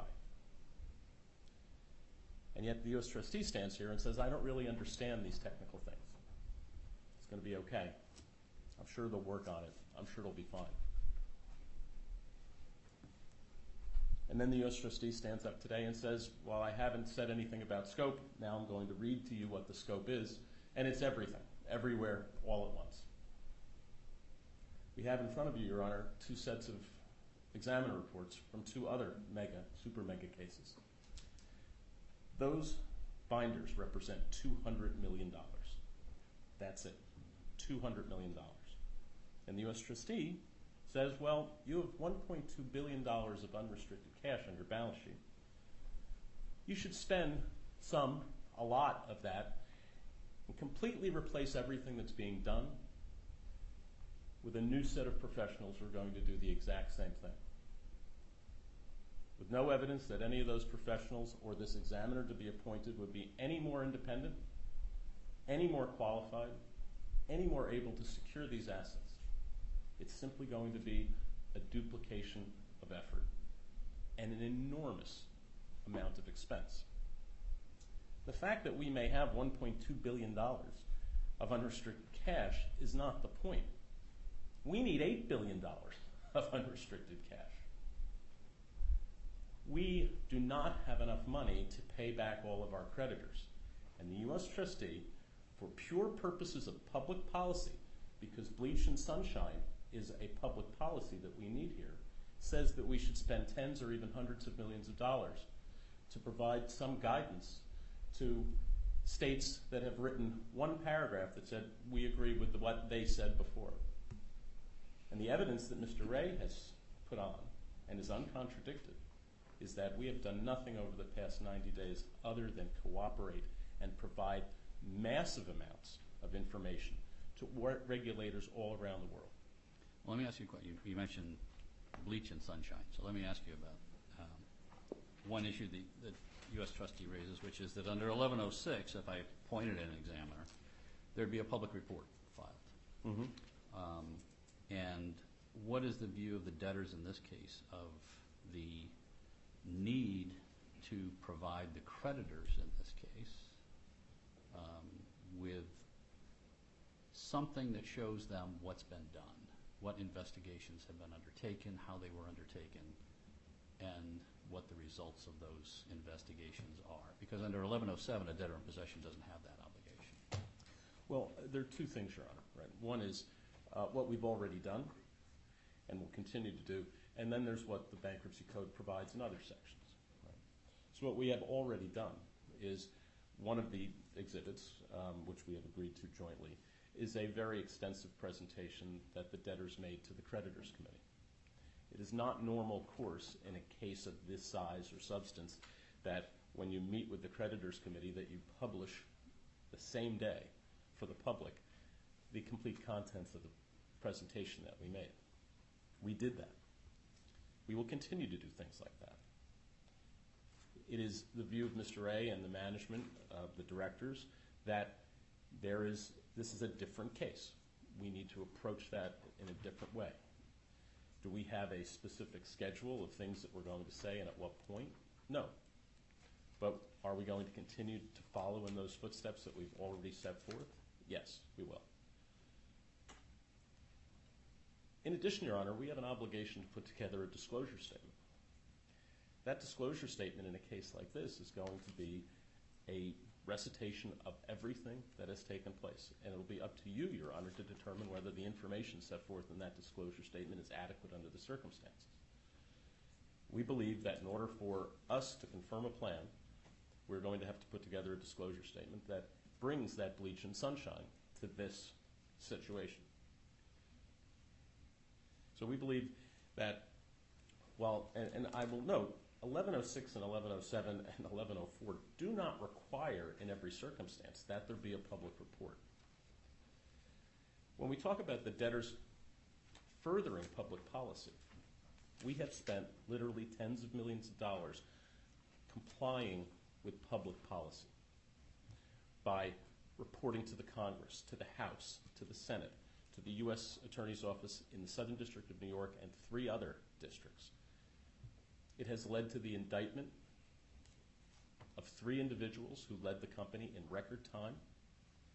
There have been lawsuits already filed by the SEC and the CFTC.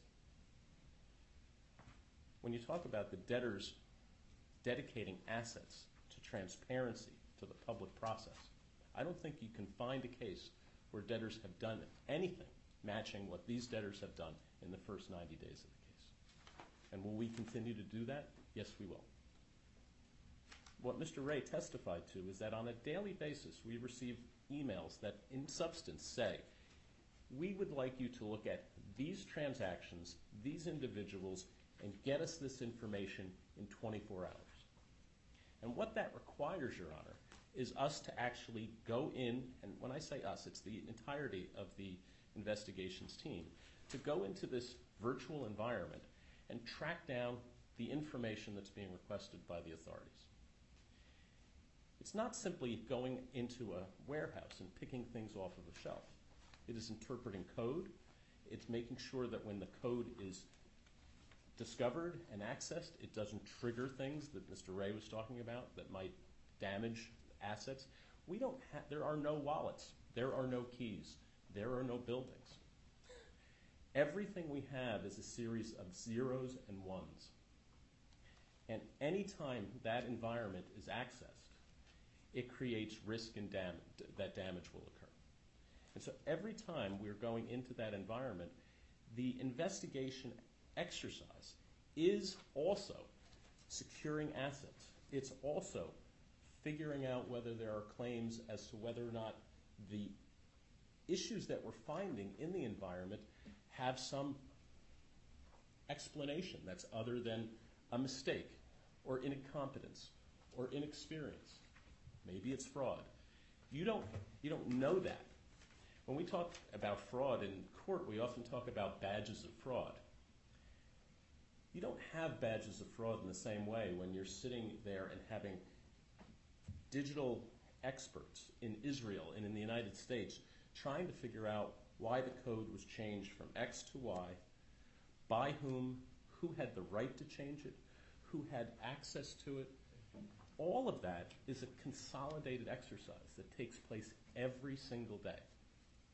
So, quite honestly, the idea that we are able to simply hand over that environment to an examiner is naive. Mr. Ray said he will comply with any order of this court, and I know he will, and I know we all will. But the idea that there's going to be some ability to find somebody else out there to put together a team and have that team operate as independently and as effectively as the team that's in place, and then write a report, simply means that we're going to add on top of this months, if not years, of additional time and tens of millions, if not hundreds of millions, of additional cost. And who bears that cost? The creditors. Mr. Pasquale's clients.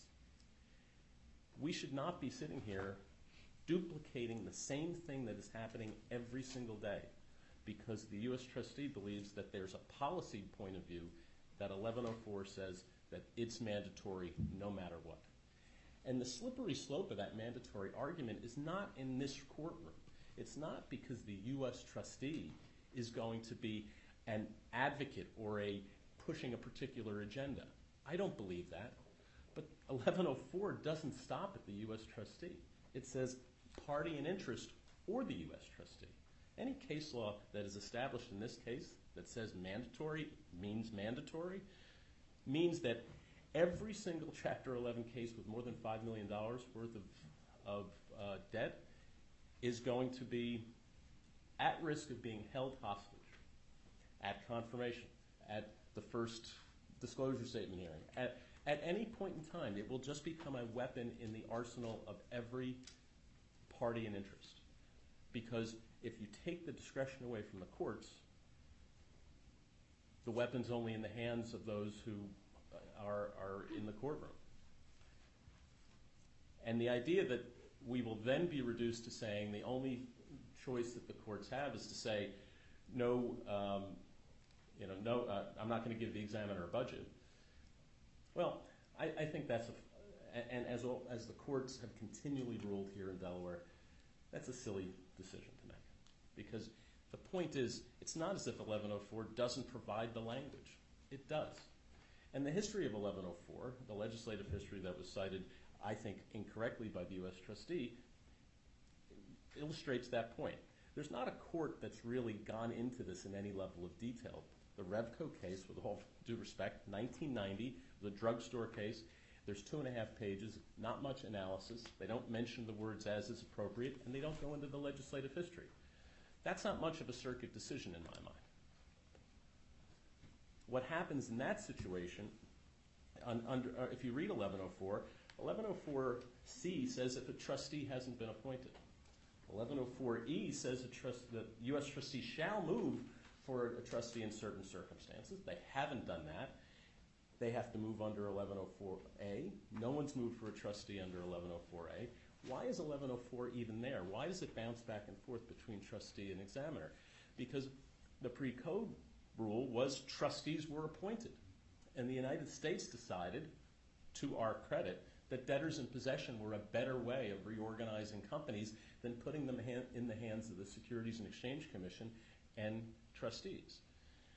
1104 is a backstop in case things don't work out. I actually think 1104 might be a leftover from the days when we used to have a Chapter 10 and a Chapter 11. I think that's right, Your Honor. The point being is, notwithstanding the fact that I think that's the legacy, the introductory language, as is appropriate, is not irrelevant. The U.S. trustee reads shall and ignores as is appropriate. Whether as is appropriate modifies investigation, appoint, or examiner, this court has the discretion to determine whether it's appropriate. In our view, an examiner is not appropriate. In our view, a report is not appropriate. Thank you, Your Honor. Pasquale?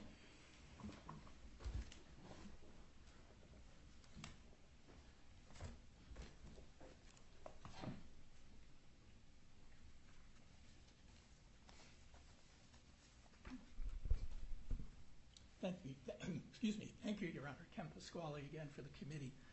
Um, Mr. Bromley really hit on all the key points, and we couldn't agree more with all of his arguments. But I do think there are a few particularly important points that I'd like to reemphasize, if I may, and I'll be as brief as I can. Um, the U.S. trustee, first of all, concedes, we heard Ms. Sarkessian in her closing say, that she recognizes the committee's statutory authority to do an investigation um, under 1103C2 of the Bankruptcy Code. And as you heard Mr. Ray testify, the committee has been doing that. Um, the committee was appointed on December 15th. It's not even been two months yet.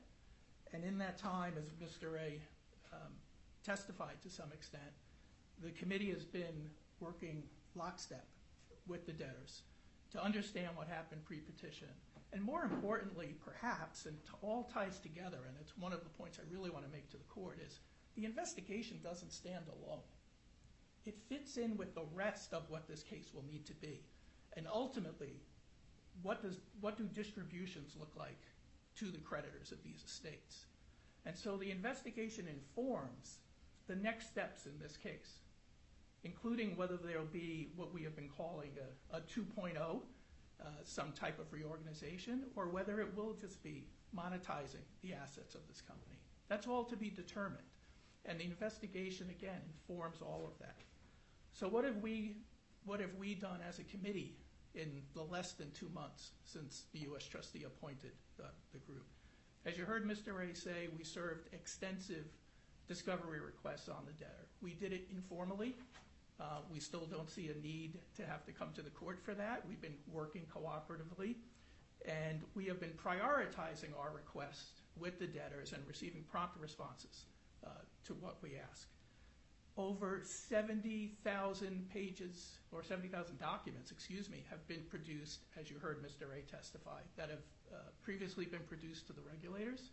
We are efficiently reviewing those documents, doing targeted searches on any number of issues um, that we become aware of or know from Mr. Uh, Ray's prior testimony before Congress and first day here. We are evaluating with the debtors their pre-petition relationships with their professionals. And by that I mean their attorneys, their accountants, their auditors. And we're in the process of coordinating uh, with the Debtors' Counsel on the next steps there, which will be pursuing discovery and ultimately evaluating potential claims.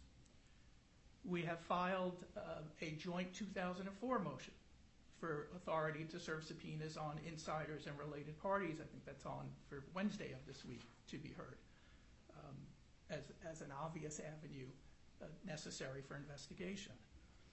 And these are just some of the things, of course, Your Honor. But I think the last, and I think this is really uh, important, and Mr. Ray testified, is with respect to the cybersecurity environment. The committee does not have access to the AWS in the system for the very reasons Mr. Ray testified.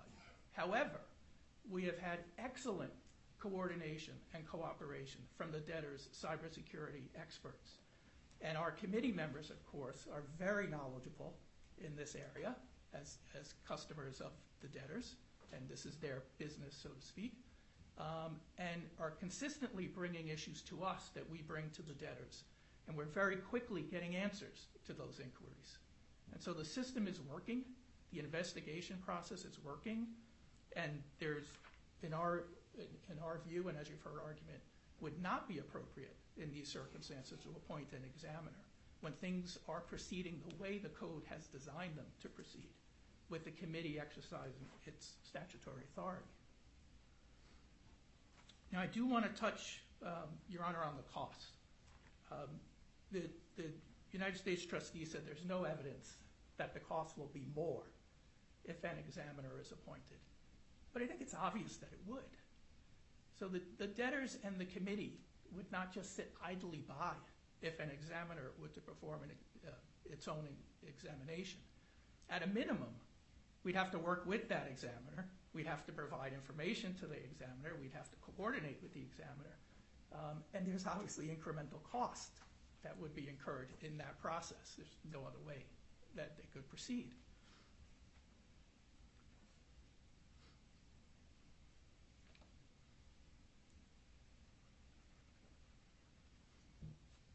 And I think I did mention this in opening, Your Honor, but I do want to mention it again. Given the capital structure here, where there is no other creditor group that, our unsecured creditors would be competing with, there's no incentive for our committee to do anything but um, what I will call it, you know, it, it, an unbiased investigation. The investigation is not going to be used for any adversarial purpose, which again was argued by the U.S. trustee in the motion.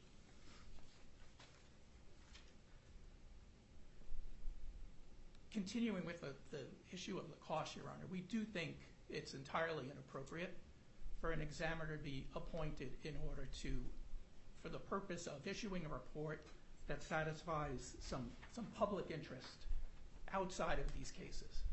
For the very simple reason, as Mr. Bromley mentioned, the cost of an examiner will come out of the unsecured creditors' recoveries. There's no denying that the work that we're doing is, you know, that there is a significant cost to that work. Um, but it's necessary work.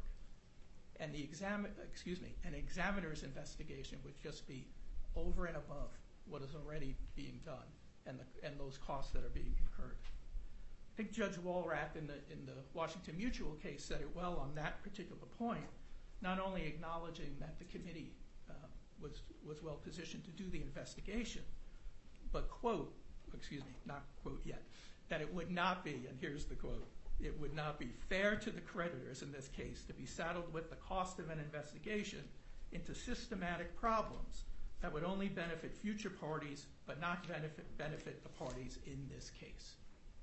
And that's uh, Exhibit D to our objection. It's uh, the transcript, page 98, uh, starting at line 12. That's exactly the situation here given the investigations already going on by, the congressional committees, CFTC, SEC, the prosecutors, the public interest is being well served in, all of those ways. Our purpose here is to investigate for the benefit of the stakeholders in these estates.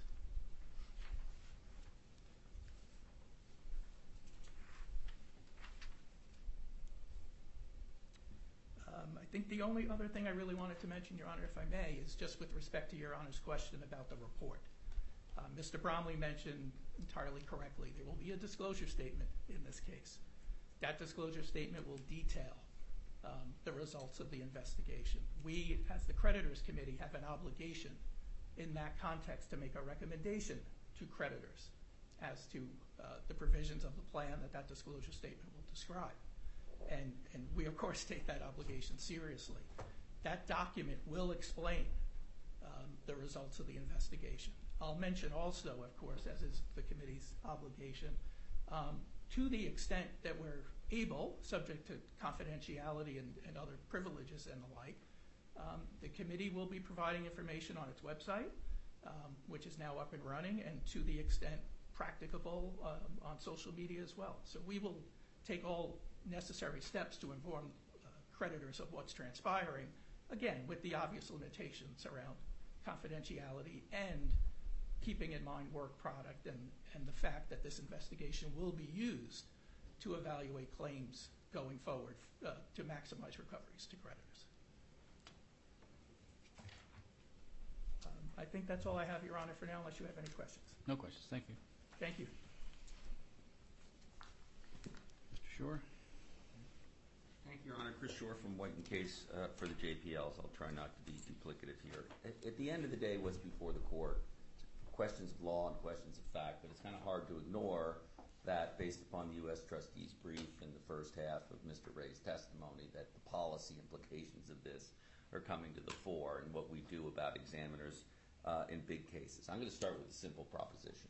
There is, in fact, zero policy reason to support the U.S. trustee's interpretation of the statute. According to the U.S. trustee, we're out. You get outside of C1. The court's already determined that it is not in the best interest of the estate to have an examiner. We move into C2 land. In every case with $5 million of funded debt, a party in interest, including the U.S. trustee who would have no economic stake in the outcome of the case, needs to file a motion and everybody in the case must have an evidentiary hearing like this. This is not free. And there must be an examiner appointed, and we'll all figure it out later. In fact, none of the case law supports that. All the cases dispose of that con, uh, of that issue the way Your Honor was was asking questions in one of two ways. They they use the word as is appropriate to modify must appoint, or they say, as is appropriate, modifies investigation. On the mandatory point, I'm not going to repeat uh, what counsel have already said on that, except to say, um, in their reply brief, the U.S. trustee charges that, the JPLs wrongly quote the legislative history in H.R. 95-595. That's not accurate. We, in fact, wrote down exactly what it said there. I think their point is that it's not binding legislative history, which again is wrong. If you look at 92 Stat 2688, which lists the legislative history, HR 595 is listed there. I think what, what the U.S. trustee is arguing is that because of the debates on the floor after uh, the initial bill, uh, somehow that's the binding legislative history here. But I'll be make very clear: no legislative history at all that addresses the point that they're trying to make. That whether you call it weaponizing or empowering parties in interest or someone with no economic stake in a case to bring a case to a halt, nobody, none of these senators or representatives were saying that on the floor. So there is no support for this kind of policy idea that shall means shall. It's going to have to come down to the text of the statute. And I'll focus on the and examination as is appropriate. U.S. trustee bears the burden of showing what a examination is, uh, an investigation is appropriately. Give you the contours of what's going to go on, and we can have a debate about whether or not that is appropriate. In fact, the motion, as we point out in our papers, just says, I want it to the fullest extent of the um, uh, of the statute as written. Now, courts have not accepted that. Courts generally look to what I list as five things when they're trying to figure out what an appropriate examination is. They ask first, is there really a need for an examination here? I'll get to the smoke point in a bit. What is the scope of what the examiner is going to be doing? What is the cost of the examination on the estate? what is the appropriate duration of it, and then ultimately we get to a report.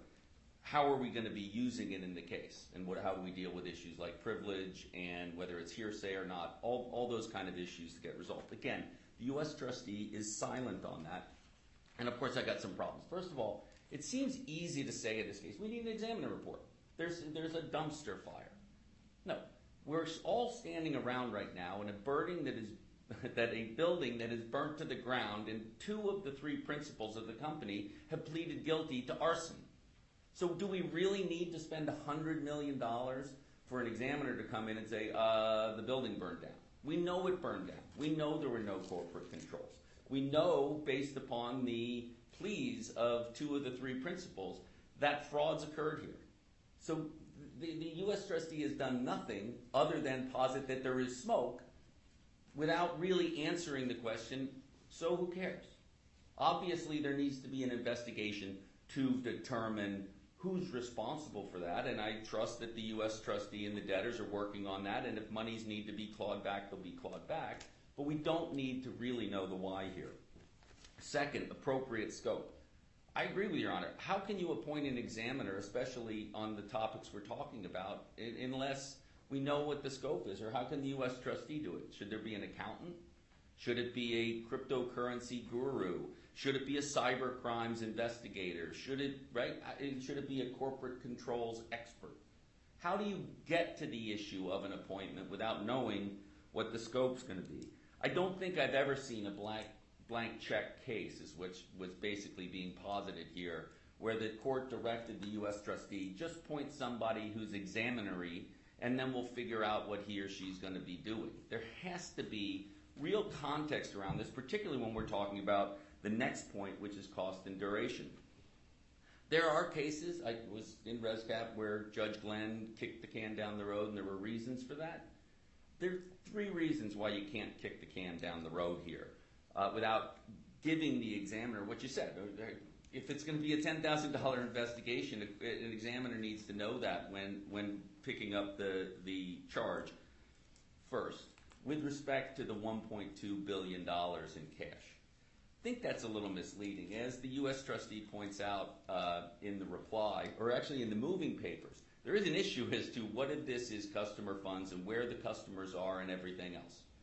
So it's not fair to say that the the debtors have, in fact, free access to use all the cash they're listing is unrestricted. Second on this, assume it is $1.2 billion of cash that can, that can pay admin claims. That first chart was breathtaking. The number of individuals who were already involved, that didn't list the committee advisors. Right? This case is burning super hot. We'll find out just how super hot when the fee apps start coming in. But the comfort that there's going to be $1.2 billion in available cash doesn't answer the question of how much distributable value is there going to be in this case, and how is a $100 million examination going to relate to that. Third, and I agree with Mr. Pasquale, the concept of deduping, we'll just point an examiner and everybody else is going to sit. That never happens. The committees continue to work. The debtors continue to work. And actually, if you focused on uh, Mr. Ray's testimony about that second and third demonstrative where he lists all the work they're doing to coordinate with the requests, that's what's going to happen with an examiner too. The request's going to come in, Mr. Bromley, I need 70,000 documents. They're going to go through and say, well, what do we do with privilege? What do we do with these documents? How do we control the uh, data so that it's secure? And it's just all going to continue to build. In other words, the $100 million is additive, not subtractive from other work that goes on. And finally, um, uh, appropriate form and use. There is, in my experience, no evidentiary value to an examiner's report. It just kind of comes out. And whether Your Honor would feel that that was important or not, I don't know how important it is when we're not dealing with a case with insiders in situ, and rather we have a whole new group coming in. Sometimes it helps courts with doing things like, has the plan been proposed in good faith, or things like that. I just haven't heard anything articulated by the United States trustee that would go to that issue. It's not going to, as the uh, U.S. Uh, trustee seems to posit, going to lead to an indictment. The court can't indict anybody here, nor can an examiner indict anybody here. So the government authorities who are doing their investigations aren't going to get any help out of the uh, report. And then finally, on this point of important public uh, interest in looking at this, this is not a case in which governments are sitting behind. In other words, there's not somebody out there protecting the public. As seen, the Congress is looking at it, the CFTC, the SEC, the IRS, all the state governments. They don't need to outsource their work to the creditors of the debtor. Because the irony of the position here is that the creditors, who are just going to want to get their fiat currency and crypto back, are going to be forced to bear the cost of an examination that's only going to tell them the who, what, when, where, and why they lost money, but not actually give them money back. You can't tax them to answer questions that no creditor is coming forward and saying we want answers to. We're willing to pay as customers uh, for an investigation into this work. If the if the U.S. trustee or other government agencies want work, it looks like or want answers. It looks like they're getting the uh, participation they need from the debtors, uh, and I'm sure that will continue. So, from the perspective of um, the JPLs, um, whether you look at it mandatory or an appropriate investigation, I don't think the U.S. trustee has met their burden here to really explain why uh, we should all be paying for that. Thank you.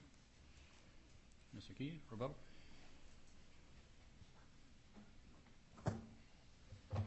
Is, Is this your code? I think that was actually mine. Hold it, Jim. Thank you, Your Honor. Again, for the record, Juliet Sarkessian on behalf of the U.S. trustee. I have a few points to reply to. I think they're all mostly comments that, excuse me, the debtors' counsel made. Um, So we're winding back the clock a few minutes. Um, So one thing that debtors' counsel indicated was that the U.S. trustee had put in no evidence uh, to show that we've complied with 1104C1. So our evidence is the declarations of Mr. Ray. Now, we didn't put him on the stand and have him, you know, go through and make those statements, but those are in evidence. And paragraph five of his first day declaration says, quote, "Never in my career have I seen such a complete failure of corporate controls and such a complete absence of trustworthy financial information as occurred here. From compromised systems integrity, faulty regulatory oversight abroad, to the concentration of control in the hands of a very small group of inexperienced, unsophisticated, and potentially compromised individuals, this situation is unprecedented." Close quote. And that's just, one piece of what he says in this one declaration, and also, of course, his testimony before Congress. So that is all in evidence, even if we didn't put on a live witness today. And that goes to the best interest of the creditors, and again, if one is looking at the as is appropriate, the way that certain cases have looked at it, and Your Honor has looked at it in the past, it also establishes that it is appropriate um, to have an examiner. This is not a case where, you know, there's not a, not a whiff of smoke about wrongdoing. There's, there's, as Mr. Ray said, a dumpster fire. Um, uh, Debtors Counsel also mentioned this report that they gave to the creditors that was then filed on the, court docket, which is our joint exhibit nine. Um, and, yes, they are correct that they did file it on the docket. It's, it's twenty pages, it's a PowerPoint. There is a lot of charts and pictures. I'm not saying there's no information in it, but it, doesn't compare to something like an examiner's report. So the debtor, both the debtor and I believe some other counsels are referring to, you know, five million dollars worth of debt. Any case is, the U.S. trustee going to be required to file a motion for an examiner in any case with five million dollars worth of debt. It's not just five million dollars worth of debt. There's a lot of restrictions, and that is not every case with five million dollars worth of debt. But in addition, I just want to be clear, the U.S. trustee is not required to file a motion for an examiner. It is under 1104E, there are certain situations in which the U.S. trustee would be required to file a motion for a trustee, um, but there is nothing requiring it. The code says we can, we can file a motion, but we're not required to. And I think that, you know, one could see throughout the years, the U.S. trustee is not filing examiner motions in every case in which the debt is over $5 million. Again, any debt or specific debt. Um, it is discretionary. The U.S. trustee does when it feels it's the right thing to do. Um,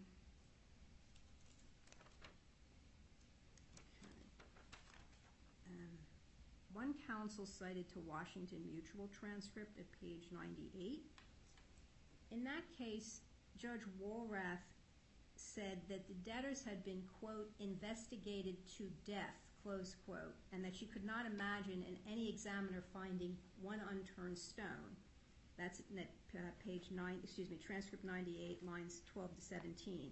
That is not where we are in this case.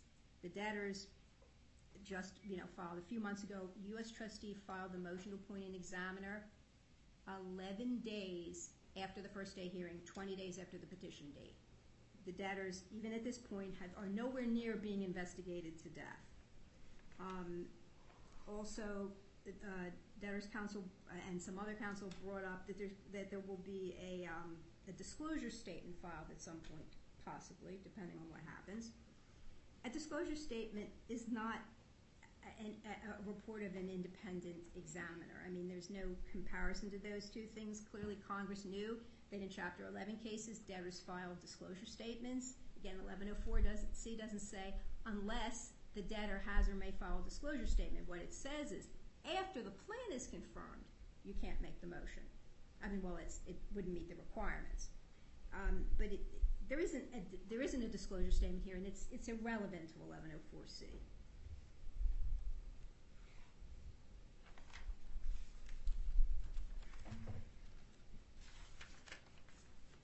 And Your Honor, um, there's two other things I want to point out. At the end of Mr. Bromley's argument, he said the debtor's view is a report is not appropriate. We just want that to be very clear that the debtors have no intention of filing any report as to whatever investigation they may be doing, whereas, of course, an examiner is required to do that. And finally, Your Honor, it is, U.S. trustee agrees that Your Honor has the discretion to set the scope and a budget for any examiner, if you were to appoint an examiner. But the court should not abuse discretion in such a way that it completely eviscerates 1104C2 as it's been approved by Congress. Thank you, Your Honor. Thank you. All right. I'm going to take a, a recess here, and I'd like to see counsel for the four parties in chambers in my in the conference room over here, and then I'll come back on the record after that.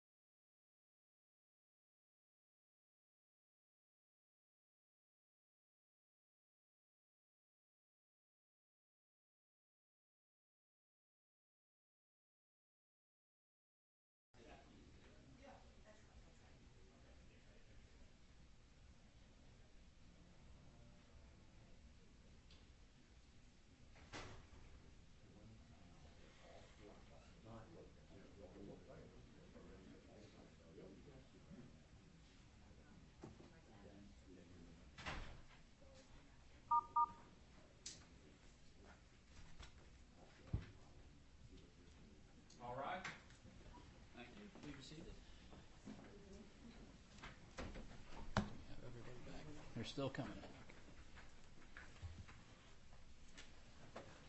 I think we're missing a few folks still. They're out in the